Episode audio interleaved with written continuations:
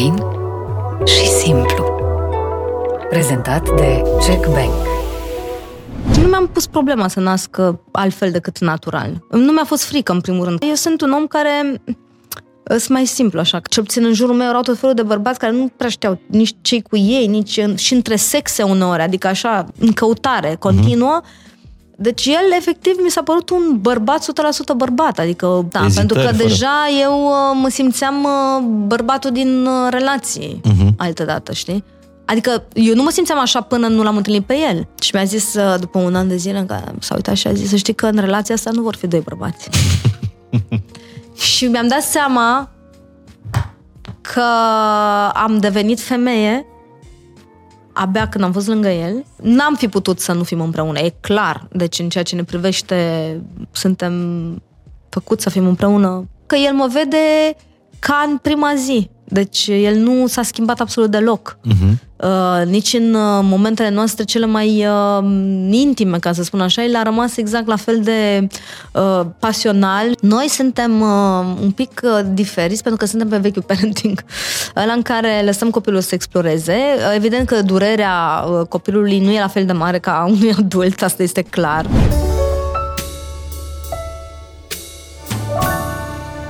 Salut, sunt Mihai Morar. Bine ai venit la un nou episod fain și simplu. Astăzi am ieșit din studioul de podcast în natură, pentru că este un episod în care o să vorbim despre natură, despre cum să locuiești în natură, cum să-ți crești copiii în natură și despre cum să trăiești natural. Liziera de Lac este cel mai nou proiect rezidențial de case din sud-estul Bucureștiului, lângă, pe marginea lacului Tătaru, uh, Asta vă ziceam, de la stația de metrou Angel Salini până aici sunt 15 minute de mers cu, cu mașina și aici ia naștere un complex re- rezidențial uh, care își propune să aibă 52% din toate spațiile uh, spații verzi. Plus că mai e și o pădure de 13 hectare care uh, va fi folosită de locuitorii complexului. Pe lângă asta, uh, oamenii de aici vor trăi într-o comunitate. Există un community hub, există o uh, grădiniță, există o mulțime de facilități ale unor uh, locuitori, pentru niște locuitori care împărtășesc aceleași valori și care își pot crește copiii în mijlocul naturii împreună. În, uh, într-o idee în care eu cred tare mult. Să îți crești copiii nu neapărat între patru pereți, uh, e adevărat, cu valorile familiei, dar uh, să-ți crești copiii uh, și cu ai vecinului, și cu ai, uh, ai prietenului, să oferi valorile comunității mai departe generațiilor.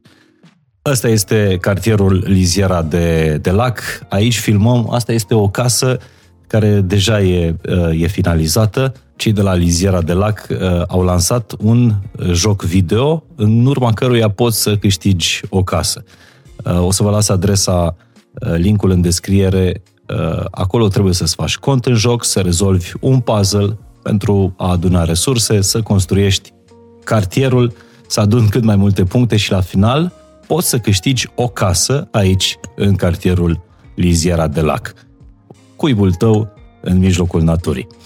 Și pentru că am spus că episodul de astăzi este o întoarcere uh, la natură, am adus-o aici uh, pe, pe invitata mea care în câteva zile urmează să, sau, sau săptămâni, urmează să nască a treia oară natural și știu că trăiește după, după valorile astea, uh, îi place să își crească în natură copiii, caută cât mai des evadarea în, în natură și încearcă să stea cât mai aproape până la urmă de ceea ce înseamnă natural. Bio, 100% naturală. Laura Cosoi, bine ai venit și îți mulțumesc. Mulțumesc pentru invitație, într-un spațiu într-adevăr, da, altfel. Uh, da, mai puțin și aduc pe lumea a treia fetiță în familia noastră, dar um, um, în timp ce povesteai și făceai o introducere, spuneai că așa am ales să-mi cresc copii în mod natural și numai că, sau în fine să nasc natural, dar um, eu n-am știut cum va fi viața mea și nu mi-am propus niciodată să fie într-un fel sau altul, așa m-am uh, descoperit uh, treptat de-a lungul timpului și inclusiv nașterile naturale n-au fost uh, de la început în plan, adică nici nu mi-am imaginat vreodată că voi naște natural. Dar cum, cum ai ajuns la decizia asta? Te-ai consultat cu, nu, cu medicul tău sau pur și nu, simplu pur și simplu, eu, voi naște natural? eu în primul rând am spus întotdeauna că nu voi naște natural, pentru că eu trăiesc într-un secol, în niște uh-huh. ani unde, na, pot să aleg, pot să beneficiez de niște avantaje ale medicinei, de niște aturi ale uh-huh. acestui, uh, da, acestor vremuri în care trăim până la urmă, mult mai comod un pic, alegem varianta mai scurtă, prescurtările sunt la modă. Uh, însă în momentul în care am rămas însărcinată, nu știu, mi s-a inoculat așa că știu că am întrebat-o pe doctoriță, dar aș putea să, să vorbim un pic despre naștere, dar eu abia aflasem că sunt Aveți 5 minute și... să vorbim despre naștere? Da, și zice, păi stai să vedem ce o să fie până atunci și...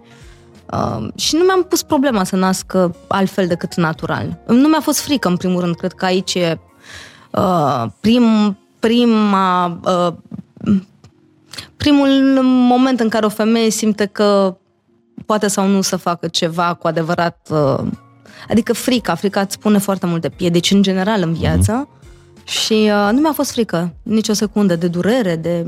Nu, nu știu. Și mi s-a părut că de fapt așa a fost întotdeauna. Și după așa prima naștere? Să, uh, în primul rând, prima naștere a fost o experiență foarte bună, pentru că având încredere atât în mine cât și în copil, pentru că mi s-a părut că fac echipă bună cu Rita, uh, a fost o experiență minunată, motiv pentru care am vrut să repet experiența. Adică eu am ajuns în... Uh, în cameră cu fetița, după ce am născut, deci mi s-a rupt apa pe la 3 fără un sfert și la 5 și jumătate dimineața am născut, ca să, deci în două ore jumătate am rezolvat problema. Și uh, când am ajuns uh, în salon, m-am uitat la Cosmin și am zis, mai vreau o dată. Da, și la repede. 2 ani distanță, da, mai fost o dată. Și s-a întâmplat la, la da. 2 ani distanță, mm-hmm. a venit uh, Vera. A venit Vera, exact. Și acum uh, și acolo cum a fost la, um, la Vera? A doua da, oară natural? Da, tot natural, uh, dar uh, a fost uh, evident că știam la ce să mă aștept, a fost chiar diferit din punctul ăsta de vedere, adică, na, cumva, pentru că aveam așteptările deja create și, nu știu, mi s-a rupt apa seara și am născut a doua zi, la aproape un travaliu de 24 de ore am avut, aproape urma să intru în cezariană dacă nu se declanșau contracțiile. Da, îmi place că vorbești cu, cu lejeritate despre, despre momentele astea, ca și cum ar fi fost așa. Păi așa și sunt. M-am dus până la magazin să iau ceva. Așa am simțit. Serios? Da, nu mi s-a părut nimic... Uh, adică, bun, momentul uh, nașterii e, des, e, a, a, e o magie, acolo se întâmplă ceva, ești așa între lumi, ești în conexiune cu Dumnezeu, ai o... E ceva extrem de intens, ce nu poți să descrii până nu simți. Uh, evident, există uh, durere, există, nu mint, deci nu sunt un om, dar întotdeauna prefer să văd plinul paharului și întâlnirea a fost mult mai importantă decât procesul uh, uh-huh. care a dus la întâlnirea asta cu copilul meu. Uh, și de asta eu sunt un om care sunt mai simplu, așa ca să spun. nu, chiar văd lucrurile destul de da, basic. Chiar te-am auzit, cred că uh, prietenii tale, de la Popescu, îi spuneai că ești un om primitiv și mi-a plăcut... Da, uh, chiar, cred că chiar așa sunt. Mi-a, sunt mi-a o femeie de la... Asta. Femeie normal, așa, nu am așteptări prea mari, nu am... Nu sunt sofisticată, nu, nu știu, nu m-am răsfățat niciodată foarte tare, adică să fiu... Uh, inclusiv uh, tot ce se întâmplă în viața mea și faptul că sunt în lumina reflectoarelor e ciudat, adică nu sunt neapărat în confort. Adică nu e ceva ce, fără de care n-aș putea să trăiesc, să spun. Niciodată. Dar s-a întâmplat să mă placă cei care mă urmăresc și așa cred că cumva dintr-una în alta am ajuns să fac ce fac.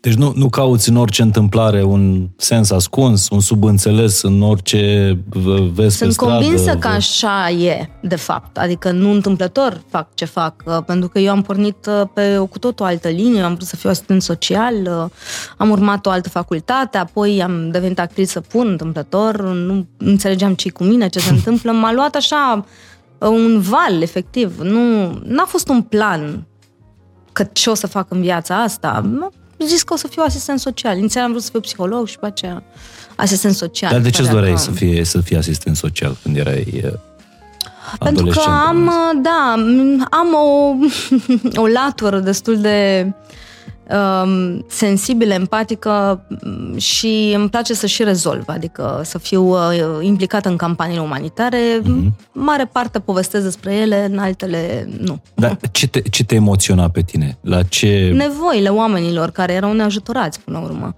Și faptul că era- eram un purtător de cuvânt pentru cei care nu puteau să aibă vocea prea tare. Și atunci um, mama mă vedea avocat și, în fine, actriță sau ceva, oricum în lumina uh, reflectoarelor, iar eu uh, am mixat un pic, în sensul că mm, și un asistent social putea să fie un avocat foarte bun pentru... Deci tu, tu nu-ți doreai... Ai, ai- ai fost, uh, în tinerețe, ai fost și model.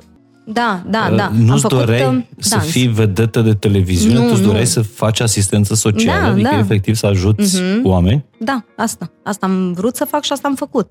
O perioadă. După care uh, a existat o turnură a vieții mele și recunosc că nu am...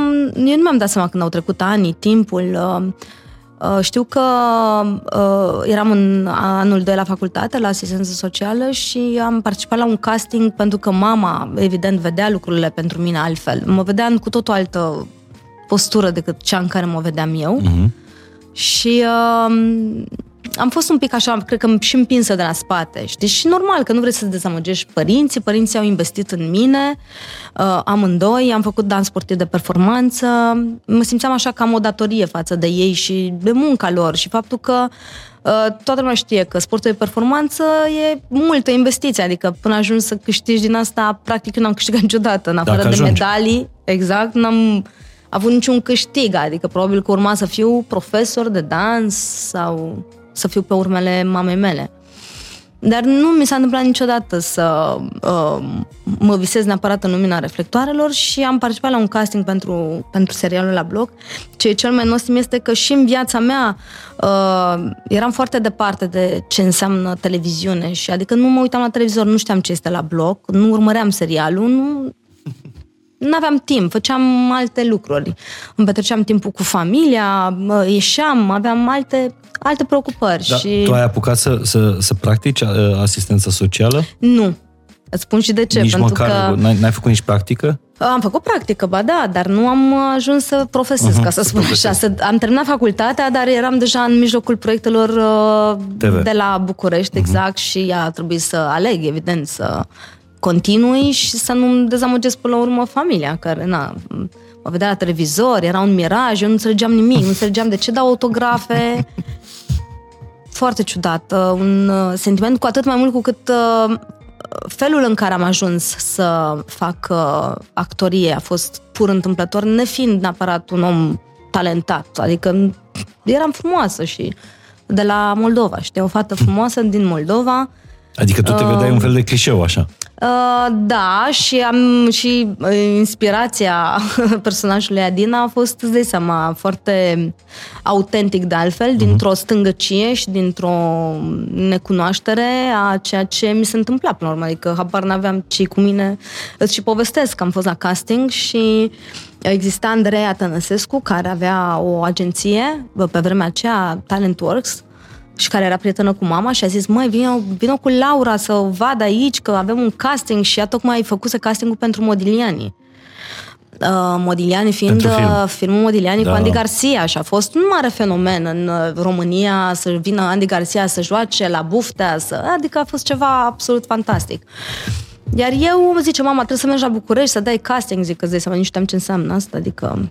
Și am ajuns, Uh, mi-aduc aminte perfect ziua respectivă. Am, dimineața m-am dus la casting și am primit niște foi în mână. Era Adina, scria așa, Adina două puncte replică, uh, Nea Popa două puncte replică și Roxana. Tu ești Adina, una din fete, în fine. Și eu nu știam dacă să citesc și replica, adică atât de bine mă Era, era pricepeam. primul casting din viața ta. Da, nu fusesem niciun casting și nici într-un caz să vorbesc, adică nu dădusem nicio probă de niciun fel până în momentul respectiv. Și evident că m-au văzut, s-au uitat așa la mine și mi-a zis Andreea, zice, mă, să te îmbraci așa mai... Um, să spui ceva mai, o rochiță, o ceva mai scurtă și înainte să intru, mi-am duc aminte perfect și rochia, avea așa o, niște cupe și scurtă, neagră, foarte frumoasă, uh, pantofi cu toc și, uh, dar înainte m-am simțit așa cam cam dezbrăcățic, așa, zic, ce naiba fac aici? Erau foarte multe fete, deci era un... Și zic, eu îmi pun un hanorac pe mine, știi? Mi-am pus un hanorac pe mine și am intrat la probă. Am trac de cameră. Din, din secunda aia n-am știut cum mă cheamă. Deci când am văzut camera, m-am blocat. Pur și simplu nu știam ce cu mine. Nu știam cum mă cheamă. Adică aia chiar știu că replica aia, dacă mă întreba cineva cum mă cheamă, nu știam. Și se uită așa la mine regizorul și... Dar tu zici, așa ai venit? Zic, da. Și zice, în fine, dacă nu știi să te vinzi, ma... Deci asta mi-a zis, bună, adică nu bună ziua, nu nimic, asta a fost prima replică. Eu venisem din lumea sportului de performanță, uh, dintr-o familie numeroasă în care noi nu aveam foarte mulți prieteni, aveam un cucun, așa trăiam într-un cucun, evident, deci nu dădusem piept neapărat cu genul ăsta de abordări. Și m-am, m-am închis total, deci când m-am pus să zic replici, nimic, nu. Mă duc acasă, Andreea zice, nu, nu se poate. A fost eșec, iar te duci. Zic, nu mă mai duc la niciun casting. Ba da, dăm textul împreună și seara te duci iar. La șapte seara iar mă duc. Mm-hmm. Pa, iar, sute de fete acolo, vai, mi-era o rușine. Eu știu, în fine, ce să zic, a fost o probă un pic mai bună, dar a doua zi am primit mesaj că totuși nu sunt acceptat în serialul la bloc, pentru că, în fine. Și zice, Andreea, tu urmează să pleci la tu urmează să pleci la Iași, dar vreau să mergi să vezi în Buftea uh, cum arată decorurile pentru Modigliani și nu știu ce, că am de discutat acolo cu un producător și că este Irina Dinescu, pe care eu o impresariez și joacă în filmul James the First, să vezi cum arată lumea filmului și... Și am ajuns acolo și am intrat pe platou de filmare, butaforie total, un cartier francez și tu știi foarte uh-huh. bine, fai de capul meu. Deci când am intrat acolo am zis, gata, aici, eu aici rămân, nu știu cum fac, dar așa. Și mă așez pe hol, mă uit la Irina care proba niște peruci de epocă și vine un uh, englez la mine, știi? Și se uită și zice, tu ce faci aici? Și zic, sunt cu Irina, zic că am venit să vizitez. Și zice, n-ai vrea să joci în filmul nostru? Ba da, zic, wow. da. Exact așa a fost. Și am probat costumul și mă sună Andreea, zice, hai să plecăm. Zic, nu, nu, nu, nu pot să plec pentru că eu joc în uh, James the First. Cum adică? Păi zic că am primit un rol. Și ea era, în, casting, ea, era, ea era în birou cu producătorul de la serialul La Bloc uh-huh. și a zis, păi a venit cu o fată de la Iași care a dat probă pentru La Bloc și nu a fost acceptată și el a zis, a, da, ia să mai vedem proba și așa am primit rolul din La Bloc. Și așa ai jucat și în filmul... Nu, N-ai... pentru că au ghișce, s-a întâmplat să fie marți ambele filmări și a trebuit să aleg între La Bloc și James. Și Andrei a ales pentru mine cei drept Și uh, de ce a ales la bloc și nu filmul I s-a părut că e mai de viitor. Uh, și a avut dreptate, pentru că filmul James the First n-a fost vreo... A fost un film de mm. Hallmark și care a rămas la stadiu de film de Hallmark despre care multă lume nu povestește. Dar uh, pentru mine a fost rampa de lansare pentru că au crezut alții mai mult în mine decât am crezut odată eu, în primul rând, și ceilalți producători. Ca deci... să înțelegi de ce eu nu am văzut actriță uh-huh. și în fiecare an jucam în la bloc în fine și eu în fiecare vară se opreau filmările, îmi luam bagajele de la București și mă duceam acasă la Iași. Gândindu-mă Câți că eu... făcut asta? Trei ani gândindu-mă că eu nu o să mă întorc la București să fac asta. Adică eu nu am văzut vreodată că aș putea să fac asta. Și când mergeai acasă la ea și nu, nu te lăud... Bine, bănuiesc că deja te știa foarte multă da, lume. Da, eu oricum Uh, mama mea era o vedetă cumva a Iașului, pentru că mama a fost prima persoană care a dus în Moldova gimnastica uh, ritmică, ea a fost campioană României la, uh, știi? Uh, pe vremea Ceaușescu făcea uh, la matinal uh, exercițiile de gimnastică, uh-huh. adică na, la mama era o, făcea, nu? Uh, era la București și apoi s-a mutat la Iași a, deci nu făcea Ceaușescu. de la Iași pe... Te... Nu, nu, nu, nu, pe vremea Ceaușescu, doar la București. Acolo uh-huh. a terminat uh, IEFSU, sau în uh-huh. fine, facultatea de sport și uh, a primit repartiție la Iași, acolo l-a cunoscut pe tata și așa a ajuns să-și întemeieze o familie. Dar ea a fost Tare. prima persoană care, după Revoluție, de exemplu, a adus dansul sportiv. Deci dansul sportiv în măi, era de pe altă lume, adică când, între 90, imaginează rochile alea cu pietre, cu freze, cu pene, cu... Nu, era ceva absolut... Nu văzuse așa ceva vreodată în viața. Și umplea eu, sălile. Umplea sălile. Iar eu eram cumva o mică vedetă în liceu, odată în Iași, pentru că făceam, în primul rând, un, un sport care era total în afara spectrului obișnuit uh-huh. de sport. Și atunci, uh, primii mei bani am câștigat dansând la nunți, de exemplu. Da. la Tu restaurant. ce ai dansuri populare sau nu, dans dansuri de sportiv. societate? Da, Dans sportiv la nunți? Da, da, da.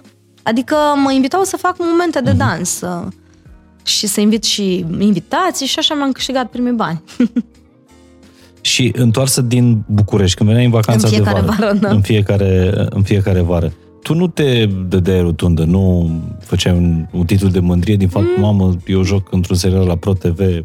Nu, nu mi s-a părut uh, nimic uh, că apăream la TV. Adică eu nici nu apucam să mă văd pe mine la televizor, că așa de mult munceam că nu vedeam. Învățam uh, textul pe loc acolo, adică nu primeam textul dinainte. Era ca un, ca un job în sine, adică Și tu când te-ai deșteptat? că ce mi se întâmplă, Da, nu? ce uite, asta mi se întâmplă mie și că aș putea să fac o carieră din asta. A, foarte târziu. Nu, n-am, n-am avut genul ăsta de preocupări că ce o să ajung eu la Hollywood sau să iau niște premii. Uh, dar cumva am ajuns să joc, în, să fiu invitată să particip la Dansez pentru tine. Motiv pentru care a fost prima oară când oamenii m-au văzut altfel decât mă știau din serialul la bloc Adina, respectiv blonda, naivă, inocentă, care nu știa ce pe ce lume trăiește. Uh, De foarte multe ori oamenii mă asociau cu personajul, pentru că așa era, era mult mai simplu. Uh-huh. Inițial eram super uh, bulversată, că mă întâlneam cu oamenii care se așteptau să fiu Adina. Eu nu eram Adina, în capul meu, cel puțin nu eram nici măcar pe aproape. Și uh, am început să, să mă distrez foarte tare pe seama oamenilor, pentru că mă așezam la o masă cu foarte mulți oameni lângă mine și ei așteptau să scot perlele, evident, perlă, și apoi da. începam să, să mă distrez pe seama lor, jucând-o pe Adina în viața reală. Deci asta a, a fost primul, prima oară când mi s-a părut ce în primul rând, ce mișto că joc un personaj atât de credibil. Dar mama ta ce părere avea despre toate, despre toate astea? Era foarte... Despre ce? Despre Bănu- faptul ea că... fiind, venind din lumea asta a sportului, bănuiesc că... uh, Ea, cred că abia atunci s-a liniștit. A zis, gata, copilul meu e unde trebuie. Da? A, deci ei îi plăcea că Da, ești... uh, sigur că da. Normal, îi plăcea. Blonda din la bloc, A, din- da, ea, păi e o femeie deșteaptă, adică face diferența între...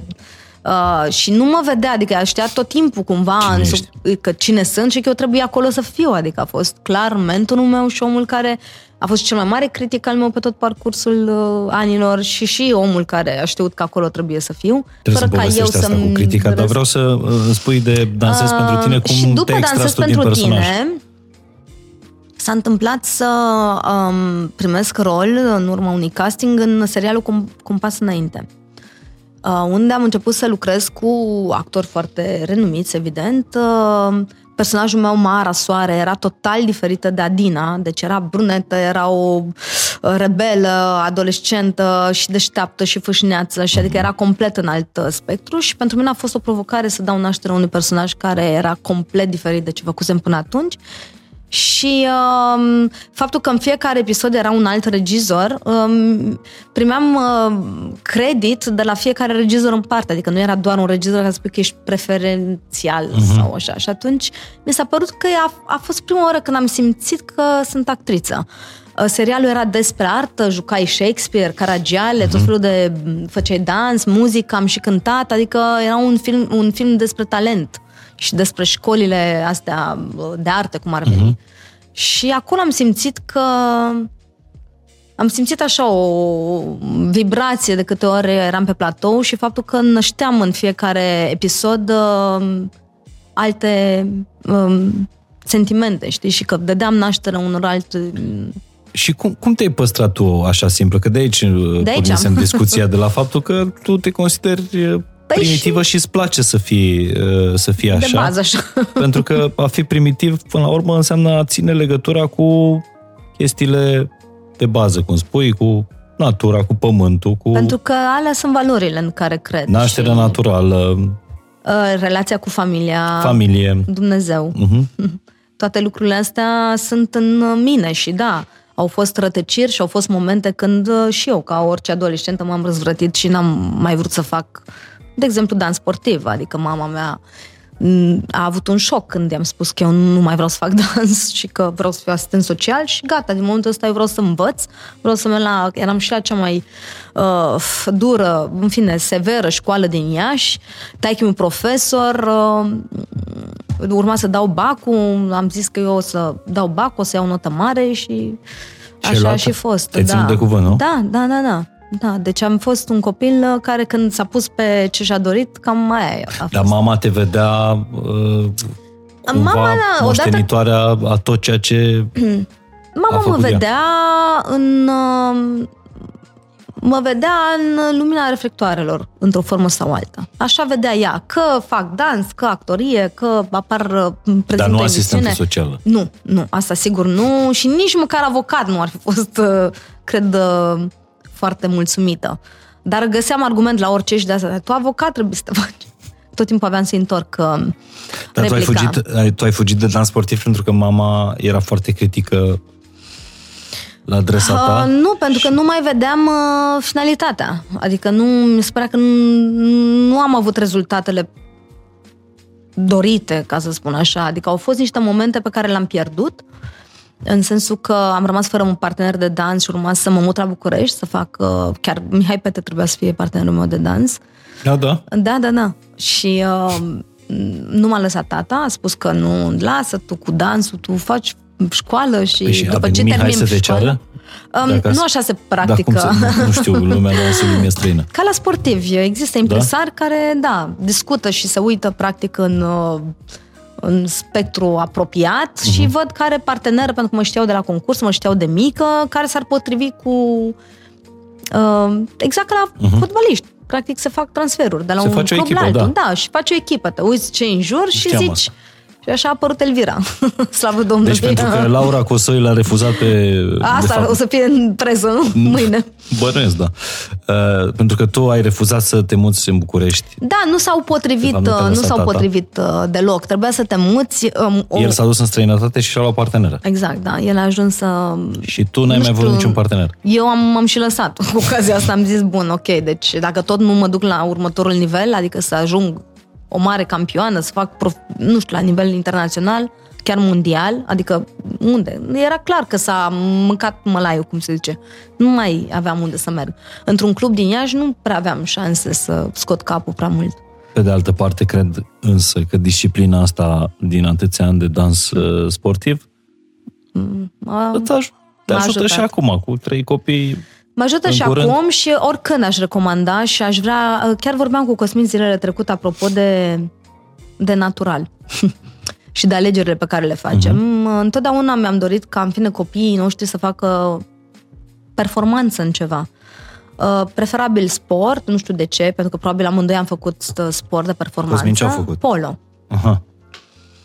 Uh, și am zis, totuși Rita are patru ani și povesteam cu Cosmin și zic cam când ar trebui să ne uh, concentrăm, să o îndreptăm spre ceva ce ar putea să o ducă spre performanță. Pentru că la patru ani deja sunt uh, copii care fac, fac niște lucruri uh, cumva consistente, adică nu ca se duc și se scălămbăie pe, știi? A, deși pe ai o ceva, din, scenă. ai ceva din mama ta în tine. Da, da, da, mam, cred că am mai multe, da. Uh, și uh, că trebuie cumva să ne orientăm dacă vrem să facă performanța și am zis că ar trebui să fim un pic atenți în următoarea perioadă să vedem spre ce anume, iar ce anume ar plăcea ei să facă, pentru că nici să impui unui copil nu e ok, dar mi se pare că rolul părintelui în al, că acum știi cum e, dai copilul la canto, la pian, la m, sport, la așa, și pe aceea copilul nu mai vrea să facă și auzi, a, pe nu mai duc la balet, că n-am mai vrut. Păi și tu unde erai? Păi el nu vrea, da, ok, nu vrea o lună, două, trei, tu trebuie să insiști, pentru că nu știi niciodată când dar trebuie să știi și să te oprești, știi? Că dacă nu e ce trebuie pentru copil, trebuie. Deci aici e o limită delicată. Chiar astăzi la radio am avut, uh, la radio copilor, când merg copiii spre, spre școală, îi întrebam ce fac ei după școală. Și erau cam așa. La școală, after school, după after school în not și după în not engleză. Și mă gândeam, băi, copilul ăla muncește mai mult decât un uh, Adult, Un da. adult. Ajunge seara acasă, e, Caput. e caput. Dar de ce crezi că trebuie să facă performanță uh, copiii? Sau la ce le folosește asta um, mai târziu? În primul rând, cred că trebuie găsită forma de uh, sport sau, în fine, de performanță în care uh-huh. domeniu, de fapt, uh, care să-i se potrivească foarte bine și să fie din suflet. Să facă fără efort. Orice lucru făcut uh, cumva uh, din suflet, da, ok, eu făceam dans sportiv, pentru că îmi plăcea să m- cum mă simt pe scenă, îmi plăcea relația pe care o aveam cu partenerul de dans, nu neapărat aplauze sau că eram filmată, dar îmi plăcea mirajul de a fi și de a fi în conexiune cu partenerul meu de dans, de a fi pe scenă și de a asculta muzica și de a interpreta ce, adică ce simțeam era ceva fantastic. Însă, trebuia să mă duc la repetiții, îți dai seama, antrenament, o grămadă de antrenamente și asta, la un moment dat, nu mai vreau să fac. Adică mi-am dat peste jurnalele mele din trecut și eu, în ziua de 1 ianuarie, când toată lumea dormea, eram la 8 dimineața la, rep- la repetiții, știi? Bun. Deci tu Cred că ajunsese la un fel de există. burnout uh, în da, adolescență. cumva, da. Pentru că mă Bine, săturasem nu, de... nici nu veneau rezultate. Adică Asta zic, tu nu așteptai venea, altceva. nu, nu înțelegeam unde pot să mai merg. Adică unde? Stau în Iași, ok, deci nu plec la București, nu plec nu știu unde să fiu... Dar te-ai certat cu atei că nu te-au lăsat la București? Nu, Nu? nu, deloc. Mama cu tata și atât. Mama Eu, ținea... mama vrea la București, tata vrea acasă. Să de ce nu voia tata să te lase? A zis că să termin liceul. Era- Tata Ah, era un om foarte... Copiii mei să știe să noate, să meargă pe bicicletă, să aibă la 18 ani carnet, să termine liceul la așa, să dea la facultate, să termine facultatea și cam după aceea el își ia mână de pe tine. Știi, cumva așa era. Că, cred că eu cu el semăn, de fapt. Asta voia, la, fix la asta mă gândeam eu în momentul ăsta. De Da. fapt, primitivismul ăsta, primitivism, da. nu în sensul negativ. Nu, nu, Din înțeleg. potrivă. Uh, vine de la tata. Da, exact, pentru că el era un om care știa că există aceste etape pe care copilul trebuie să le parcurgă și să nu sar peste ele. Uh, bun, uh, nu mai știu ce m-ai întrebat înainte, că m-ai întrebat ceva și mi-a fugit ideea. Nu, vre- vreau să, vreau să că înțeleg. de ce trebuie să facă copiii performanță? de ce trebuie să facă performanță copiii, da? Nu trebuie, în primul rând. Nimic nu trebuie. Nimic nu trebuie, pentru că dacă trebuie, nu e bine. Dar, totuși, performanța aduce niște beneficii fantastice pentru, pentru sine. Organizare, uh, conștientizarea unor responsabilități pe care le ai.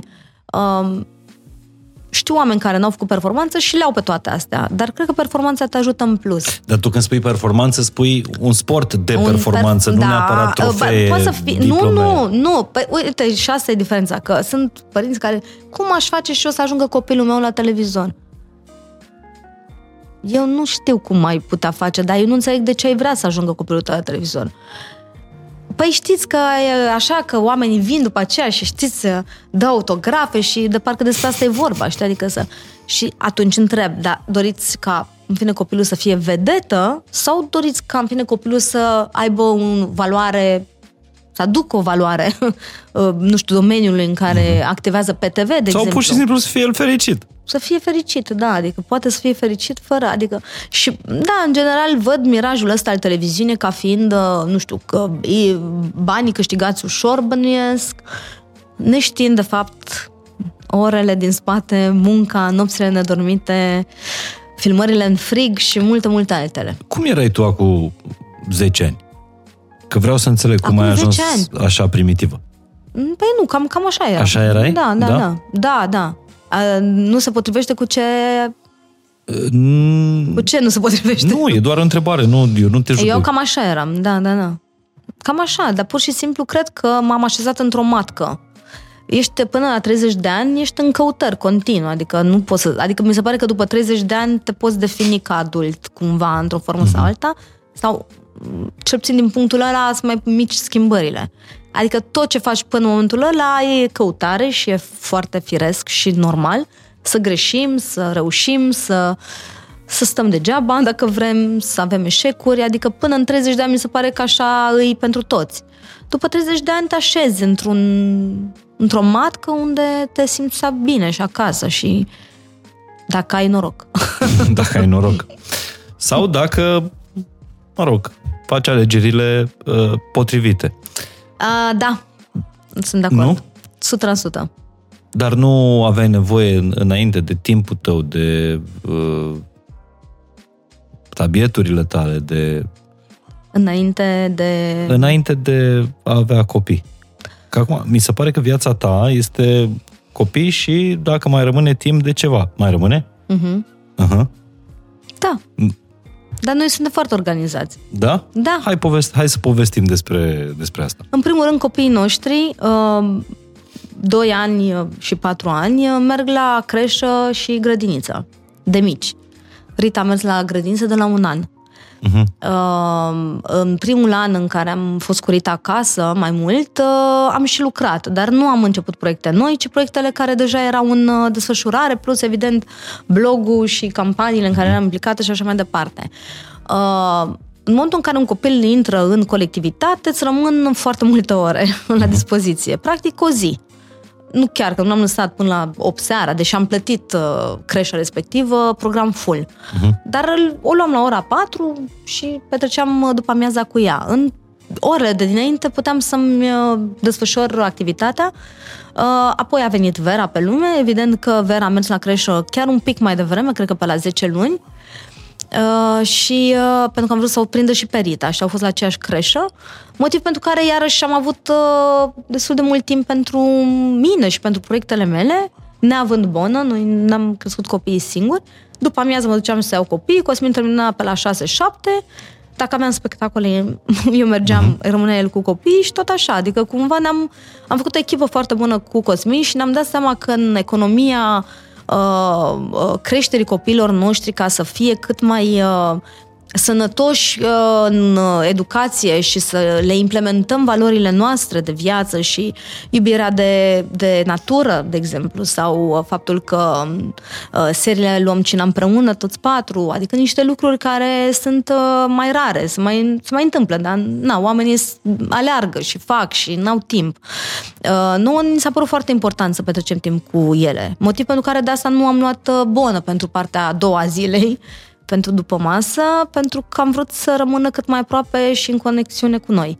Deci dacă e treabă de făcut, o faceți în prima parte a zilei exact. și a exact. doua parte Avem a zilei pe cineva este... care ne ajută la treburile casnice, mă refer aici la curățenie și care, fără de care, nu știu, am și parte din familia noastră persoana respectivă. Uh-huh motiv pentru care nu sunt stresată cu așa, dar dacă evident există de gospodărie, de făcut curat și așa, eu sunt foarte aprigă, adică mă ocup și fac și uh, îmi și place, mă relaxează.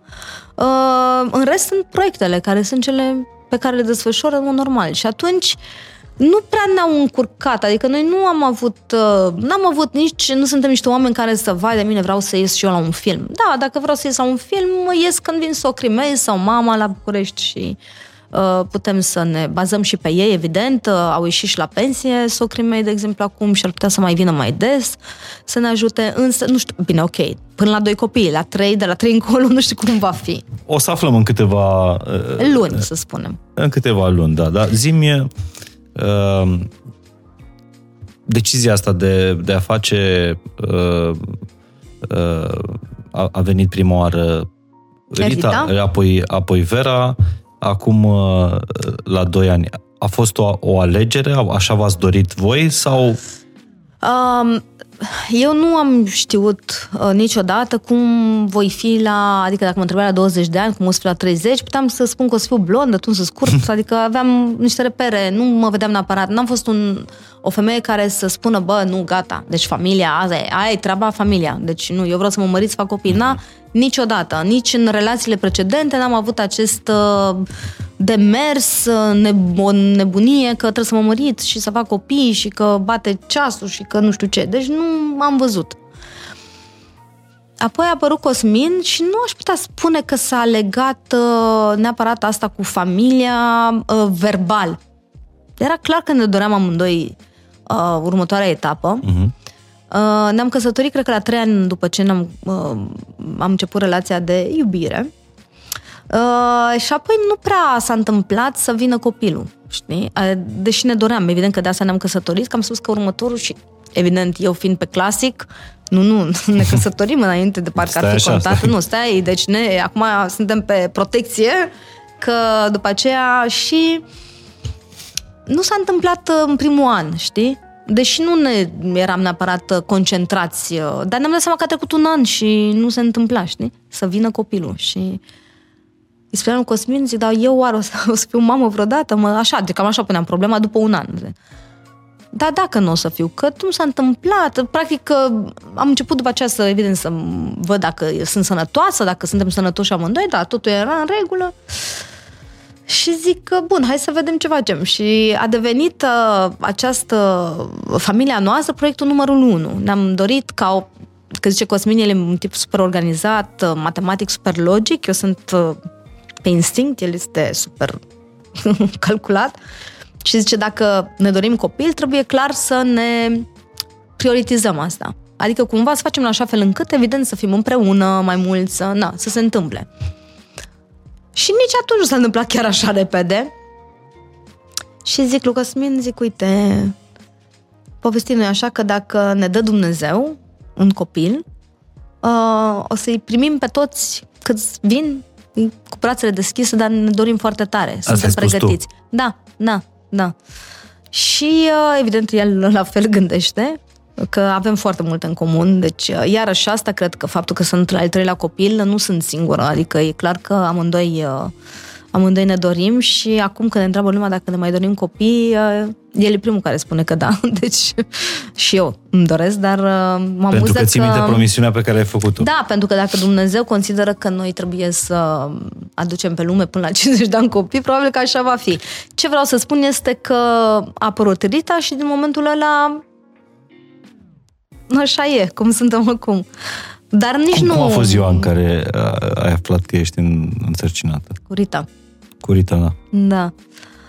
Uh, păi nu am crezut. Eu n-am crezut nici uh, la un an după, când o vedeam, nu mi se părea că e copilul meu. Adică am avut un sentiment și când am născut-o, um, bun, m-am bucurat, evident, mi se părea o minune de la Dumnezeu, simțeam o viață că, în fine, crește în mine, toate sentimentele, dar, totodată, m- parcă nu era despre mine, știi? Parcă eram, jucam într-un film și era un rol și și apoi când am născut, născând natural de altfel, mi-a pus așa pe piept și mă uitam și să, nu tu ridică-te de la sol, nu, adică știi, să zici că, oh, că am început să plâng, deci nu, știu- nu știam ce cu mine, adică a fost uh, plesneam de iubire totodată și în același timp a fost și un sentiment foarte ciudat de despărțire pe care l-am uh, simțit.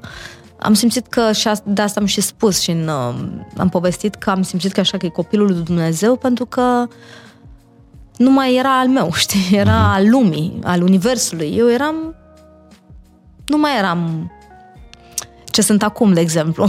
Depinde de mine foarte mult. Da, vezi, e, e,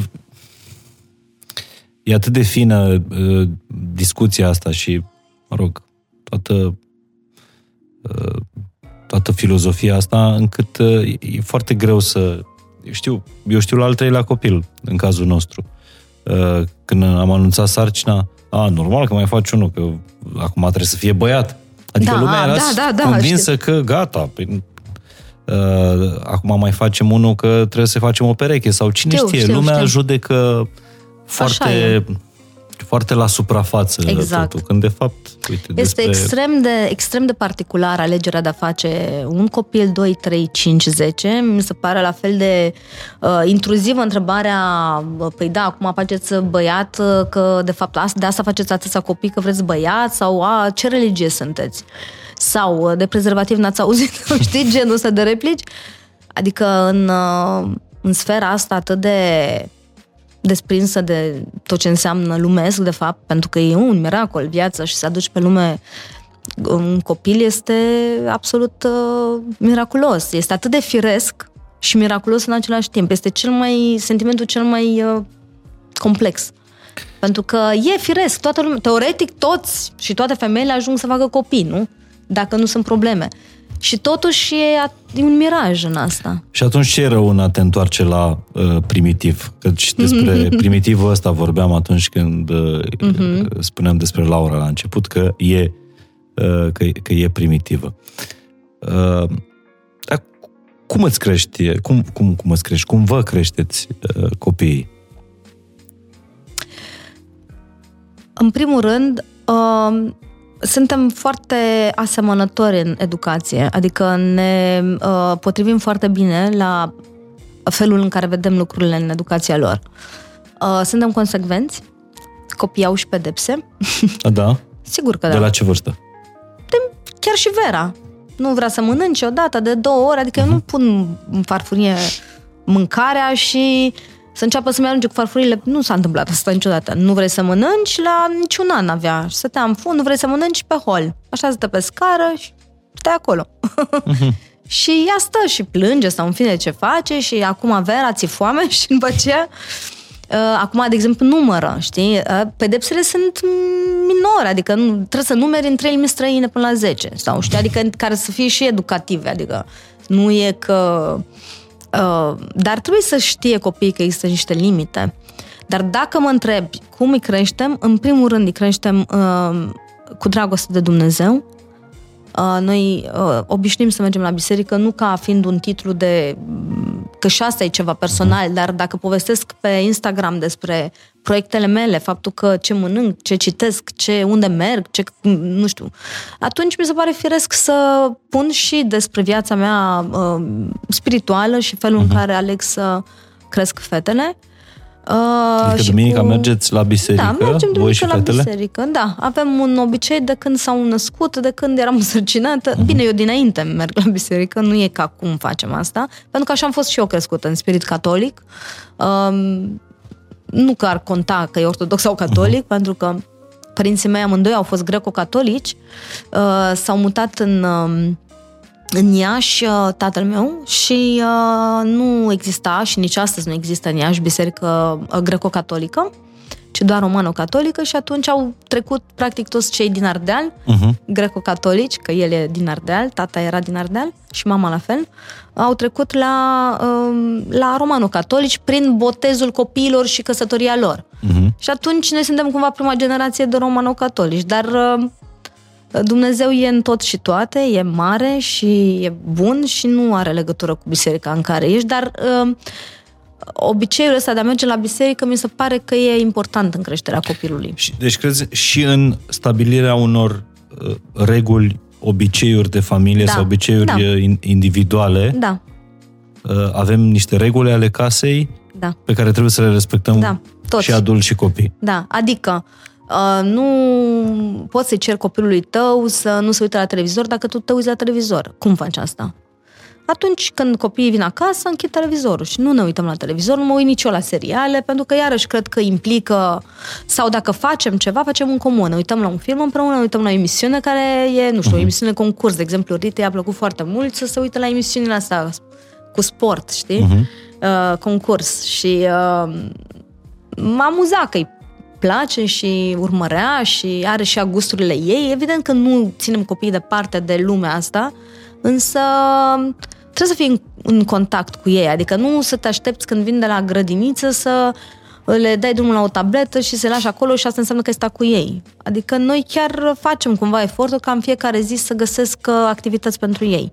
Mă refer că stăm în curte, Uite, asta apropo de faptul că filmăm uh, da.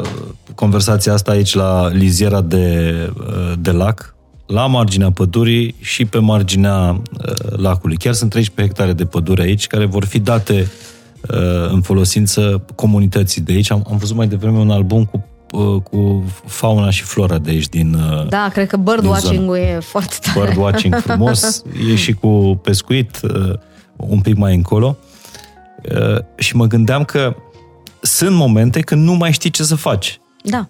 Noi stăm la blog, de exemplu. Da. Nu mai știi ce să faci. Ca să nu mai vorbesc de perioada cu carantina, când uh, după care foarte multă lume chiar asta și-a dorit. Uite, să găsească o oază de asta undeva aproape de oraș în care să, să poată lăsa copiii să, să zburde liber.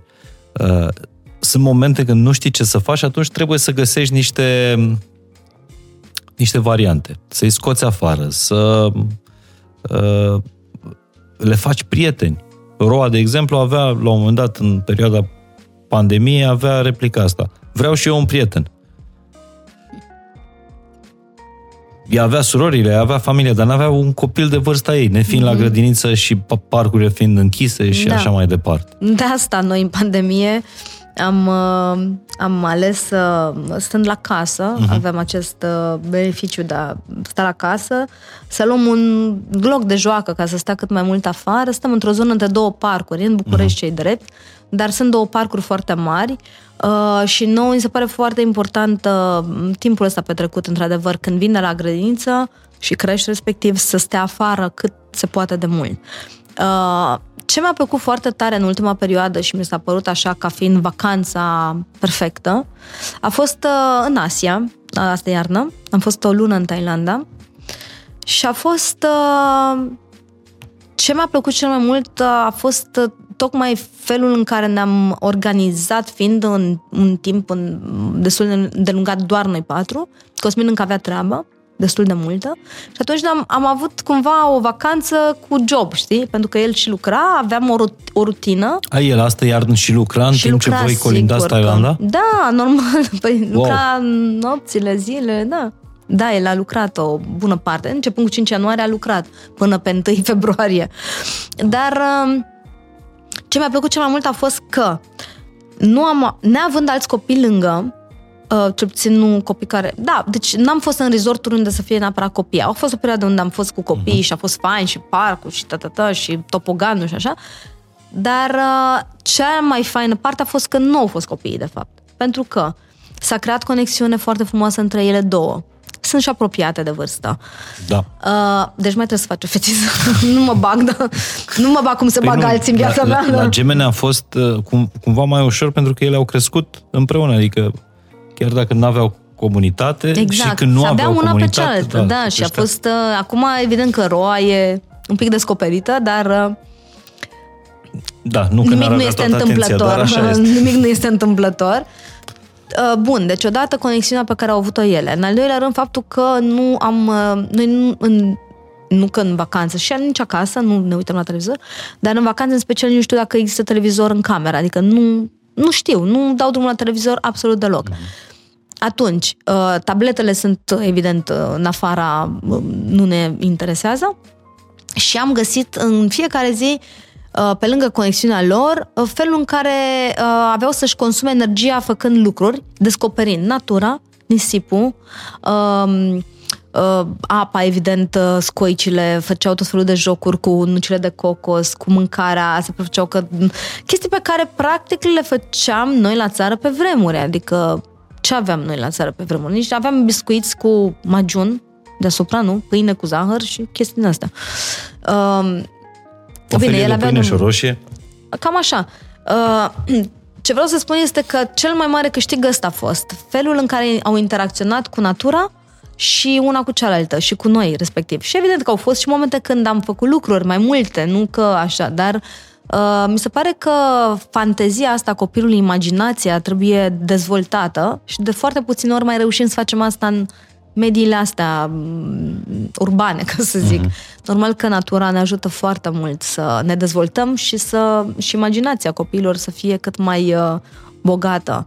Dar tu ești uh, genul de mamă care atunci când aleargă uh, copilul stai nu, nu stau în spatele în lui. lui? Nu. Sau, nu? Nu. Păi de asta n-am luat nici bot. Adică îl mai las să cadă din când în Da. Noi suntem uh, un pic uh, diferiți pentru că suntem pe vechiul parenting, ăla în care lăsăm copilul să exploreze. Uh, evident că durerea uh, copilului nu e la fel de mare ca unui adult, asta este clar. Și mi-am dat seama că eu dacă aș fi căzut de câte ori cade Vera, cred că aș fi nebunit. Nu, îți dai seama? Mamă, ce bună e asta. Deci n-a zis-o nimeni, deși cumva... Uh e în uh, subconștientul fiecăruia dintre noi. Deci durerea copilului nu e la fel de mare ca durerea adultului. Păi că sunt mai exersați odată că ei cad mult mai des. Uh-huh. și nu mai văd... Uh, cred că, păi pentru că, de exemplu, așa se și spune că în primul an de viață ei uh, au suportabilitatea foarte mare de dure, la durere și uh, uh, așa, pur și simplu văd mhm. asta uh-huh. din ce trăim cu ele.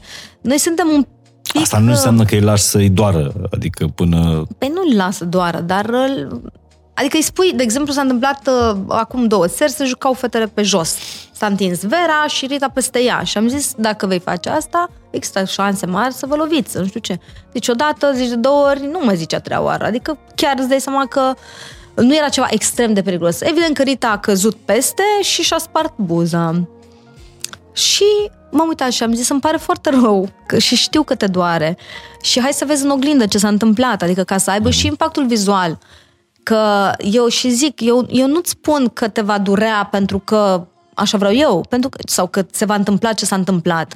Dar astea sunt niște repercursiuni și tu trebuie să înveți și tu trebuie să ai grijă de tine. Tot timpul repetăm asta. Nimeni nu are grija ta. Nimeni pe lumea asta nu poate să te ferească de nimic în afară de tine. Tu trebuie să știi că trebuie... Și creștem și încrederea. Acum lucrăm un pic la, la invers. Și că până acum am spus că tu poți să faci orice și încrederea pe care ea a avut-o de la început și pe care o are și Vera a fost clar pe care noi am, le-am oferit această încredere. Acum trebuie un pic să dăm înapoi, știi, pentru că se cred uh, superwoman. Și uneori le creștem ca pe cum erau crescuți băieții de pe vremuri, știi? Acum băieții din generația asta sunt crescuți ca fetele, știi? Și urmează să sensibil. fie soții copiilor mei care sunt super spartane și niște fete băieței. Adică uh, Cosmin, de exemplu, merge foarte mult pe acest podcast uh, merita să fie uh, în doi, să-l am și pe soțul meu lângă mine. Îți spun păi și de ce. Unul. Pentru că noi suntem, adică ne completăm foarte bine, iar el este un om care de exemplu, crede foarte mult că e extrem de important ca în fine copiii să descopere, evident, dar să și testeze pe pielea lor. Și se întâmplă felul următor, că eram în Bali, uh, acum Rita avea un an, am petrecut o lună în Bali, într-o vară, și uh, eram pe, era, Rita era pe marginea piscinei în fund, da? Deci stătea fix pe marginea piscinei. Și uh, a, acum cred că o să în protecția copilului să... Dacă zic asta, dar în fine o să zic până la capăt. Protecția copilului din Bali, Din Din Bali, evident, nu trebuie. Așa, și uh, noi îi explicăm că există pericole, că nu știu ce, dar evident până nu treci prin ele, nu ai cum. Și atunci preferă Cosmin că atunci când este ceva controlat, să se întâmple și a dat un ghiont copilului, efectiv, a căzut pe spate în piscină până la fund, s-a ridicat, s-a dus după ea, evident, să, așa nu lasă să se întâmple, și a fost o lecție pentru Rita. Din momentul acela ea a știut ce înseamnă marginea piscinei. Eu știu dacă a realizat chiar atunci, dar e clar că undeva asta a înmagazinat informația momentului. Radu Vulcan nu trebuie să audă asta. Nu, nu, nu, Radu cu noi el, în vacanță. El va suna la protecția copilului. Da, da, el e primul, știu. El personal, da. Noi mergem în vacanță cu ei și suntem foarte nostim, noi cu fetele și cu băieții. Da. Dar nu e nici el chiar așa, nu, nu. El are... Doar povestește că e așa. Povestește, În realitate da. nu e chiar așa. Nu, își crește băieții foarte bine. Asta, Știe clar ce trebuie da. să facă. Da, da, da. Nu, are foarte mare încredere în ei și copiii se potrivesc cumva și cu fetele noastre. Dar încă o dată, fără, fără exagerări, uh, a crește copii în, uh, în natură înseamnă să respecti cumva mm. din regulile naturii. În natură se în mai natură. întâmplă și exact. accidente. În natură mai sunt și ploi, mai sunt și fenomene uh, meteo neprevăzute. Autorolota, de exemplu, e un test foarte bun pentru orice familie. Așa, povestiți cu autorolota. De exemplu, uh, evident că... Povestiți, am vorbit ca și cum da, ar fi și Cosmin, și Cosmin aici. Da. Uh, ideea este că nu ne place, nu s-a întâmplat să avem prea multe vacanțe cu autorolota, pentru că, evident, după ce am prins gustul, a început uh, pandemia, am rămas însărcinată și așa mai departe, apoi am născut și deci mai complicat. Și ați apucat să mergeți și cu copil, cu autorolot? Da, da, păi asta mic? vreau să zic. Da, cu Rita, care avea un an și primeam tot felul de mesaje, pentru că făceam tot story-uri și așa, cu Rita care mergea în plină pădure de sculță, știi? Uh, mânca fructele direct din uh, murele și nu știu ce. Păi nu le spălați, păi nu știu ce, dar de ce merge copilul? Dar nu vă e frică de căpușe? Dar de ce lași să pună mâna pe un câine vagabond care era pe acolo pe la stână și putea să fie periculos? Uh, genul ăsta de replici. Și mi-am dat seama că noi, sau, dar nu vă este teamă, cum pleci așa cu un copil undeva în Apuseni, la distanță de trei ore de orice spital, uh, nu vă e teamă că se întâmplă ceva și copilul nu mi-am pus problema nici o secundă că nu știu ce ar putea să pățească copilul meu. În sensul că, de exemplu, s-a adică întâmplat că... Apuseni nu e... Uh... Dar s-a întâmplat, de exemplu, să mănânce, să bea lapte, să mănânce fructe și a făcut o indigestie nasoală în autorolotă, la trei ore distanță de așa, și copilul meu era săracul și pe gură și pe uh-huh. partea cealaltă, în autorolotă era rău, practic. Și uh, mai e ceva... Uh, da, ok, trăim în 2022, există medicină, există așa și așa, dar e foarte important să, să lăsăm copilul să dezvolte niște mecanisme. Noi dacă tot timpul venim în întâmpinare cu medicamente, cu spitalul așa, cu odată că eu mă handicapizez că nu mai știu ce să fac într-o situație limită, că ok, ai o situație, nu a fost limită, putea să fie limită, dar n-a fost. uh, doi la mână copilul, dacă este în continuu în ajut, ajutat, nu are cum să-și dezvolte aceste mecanisme atât de firești și de naturale pe care noi le dorim copiilor noștri să, Adică vrem ca ei să supraviețuiască într-o lume adevărată, nu într-o lume fantastică, știi? Noi, de exemplu, am fost plecați o lună cu autorolota din țară. Uh-huh. Fetele, într-adevăr, erau mai mari, Roa încă nu era născută. Și zic și de ce am făcut lucrul ăsta. Noi stăm la bloc. Uh-huh. La bloc nu există comunități. Uh-huh.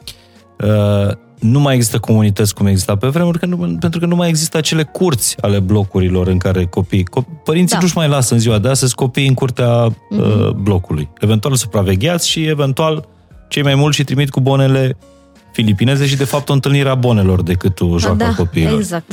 Și am plecat cu, cu autorul pentru că în campinguri în Europa e practic un cartier de autorulote sau da, de corturi. Da.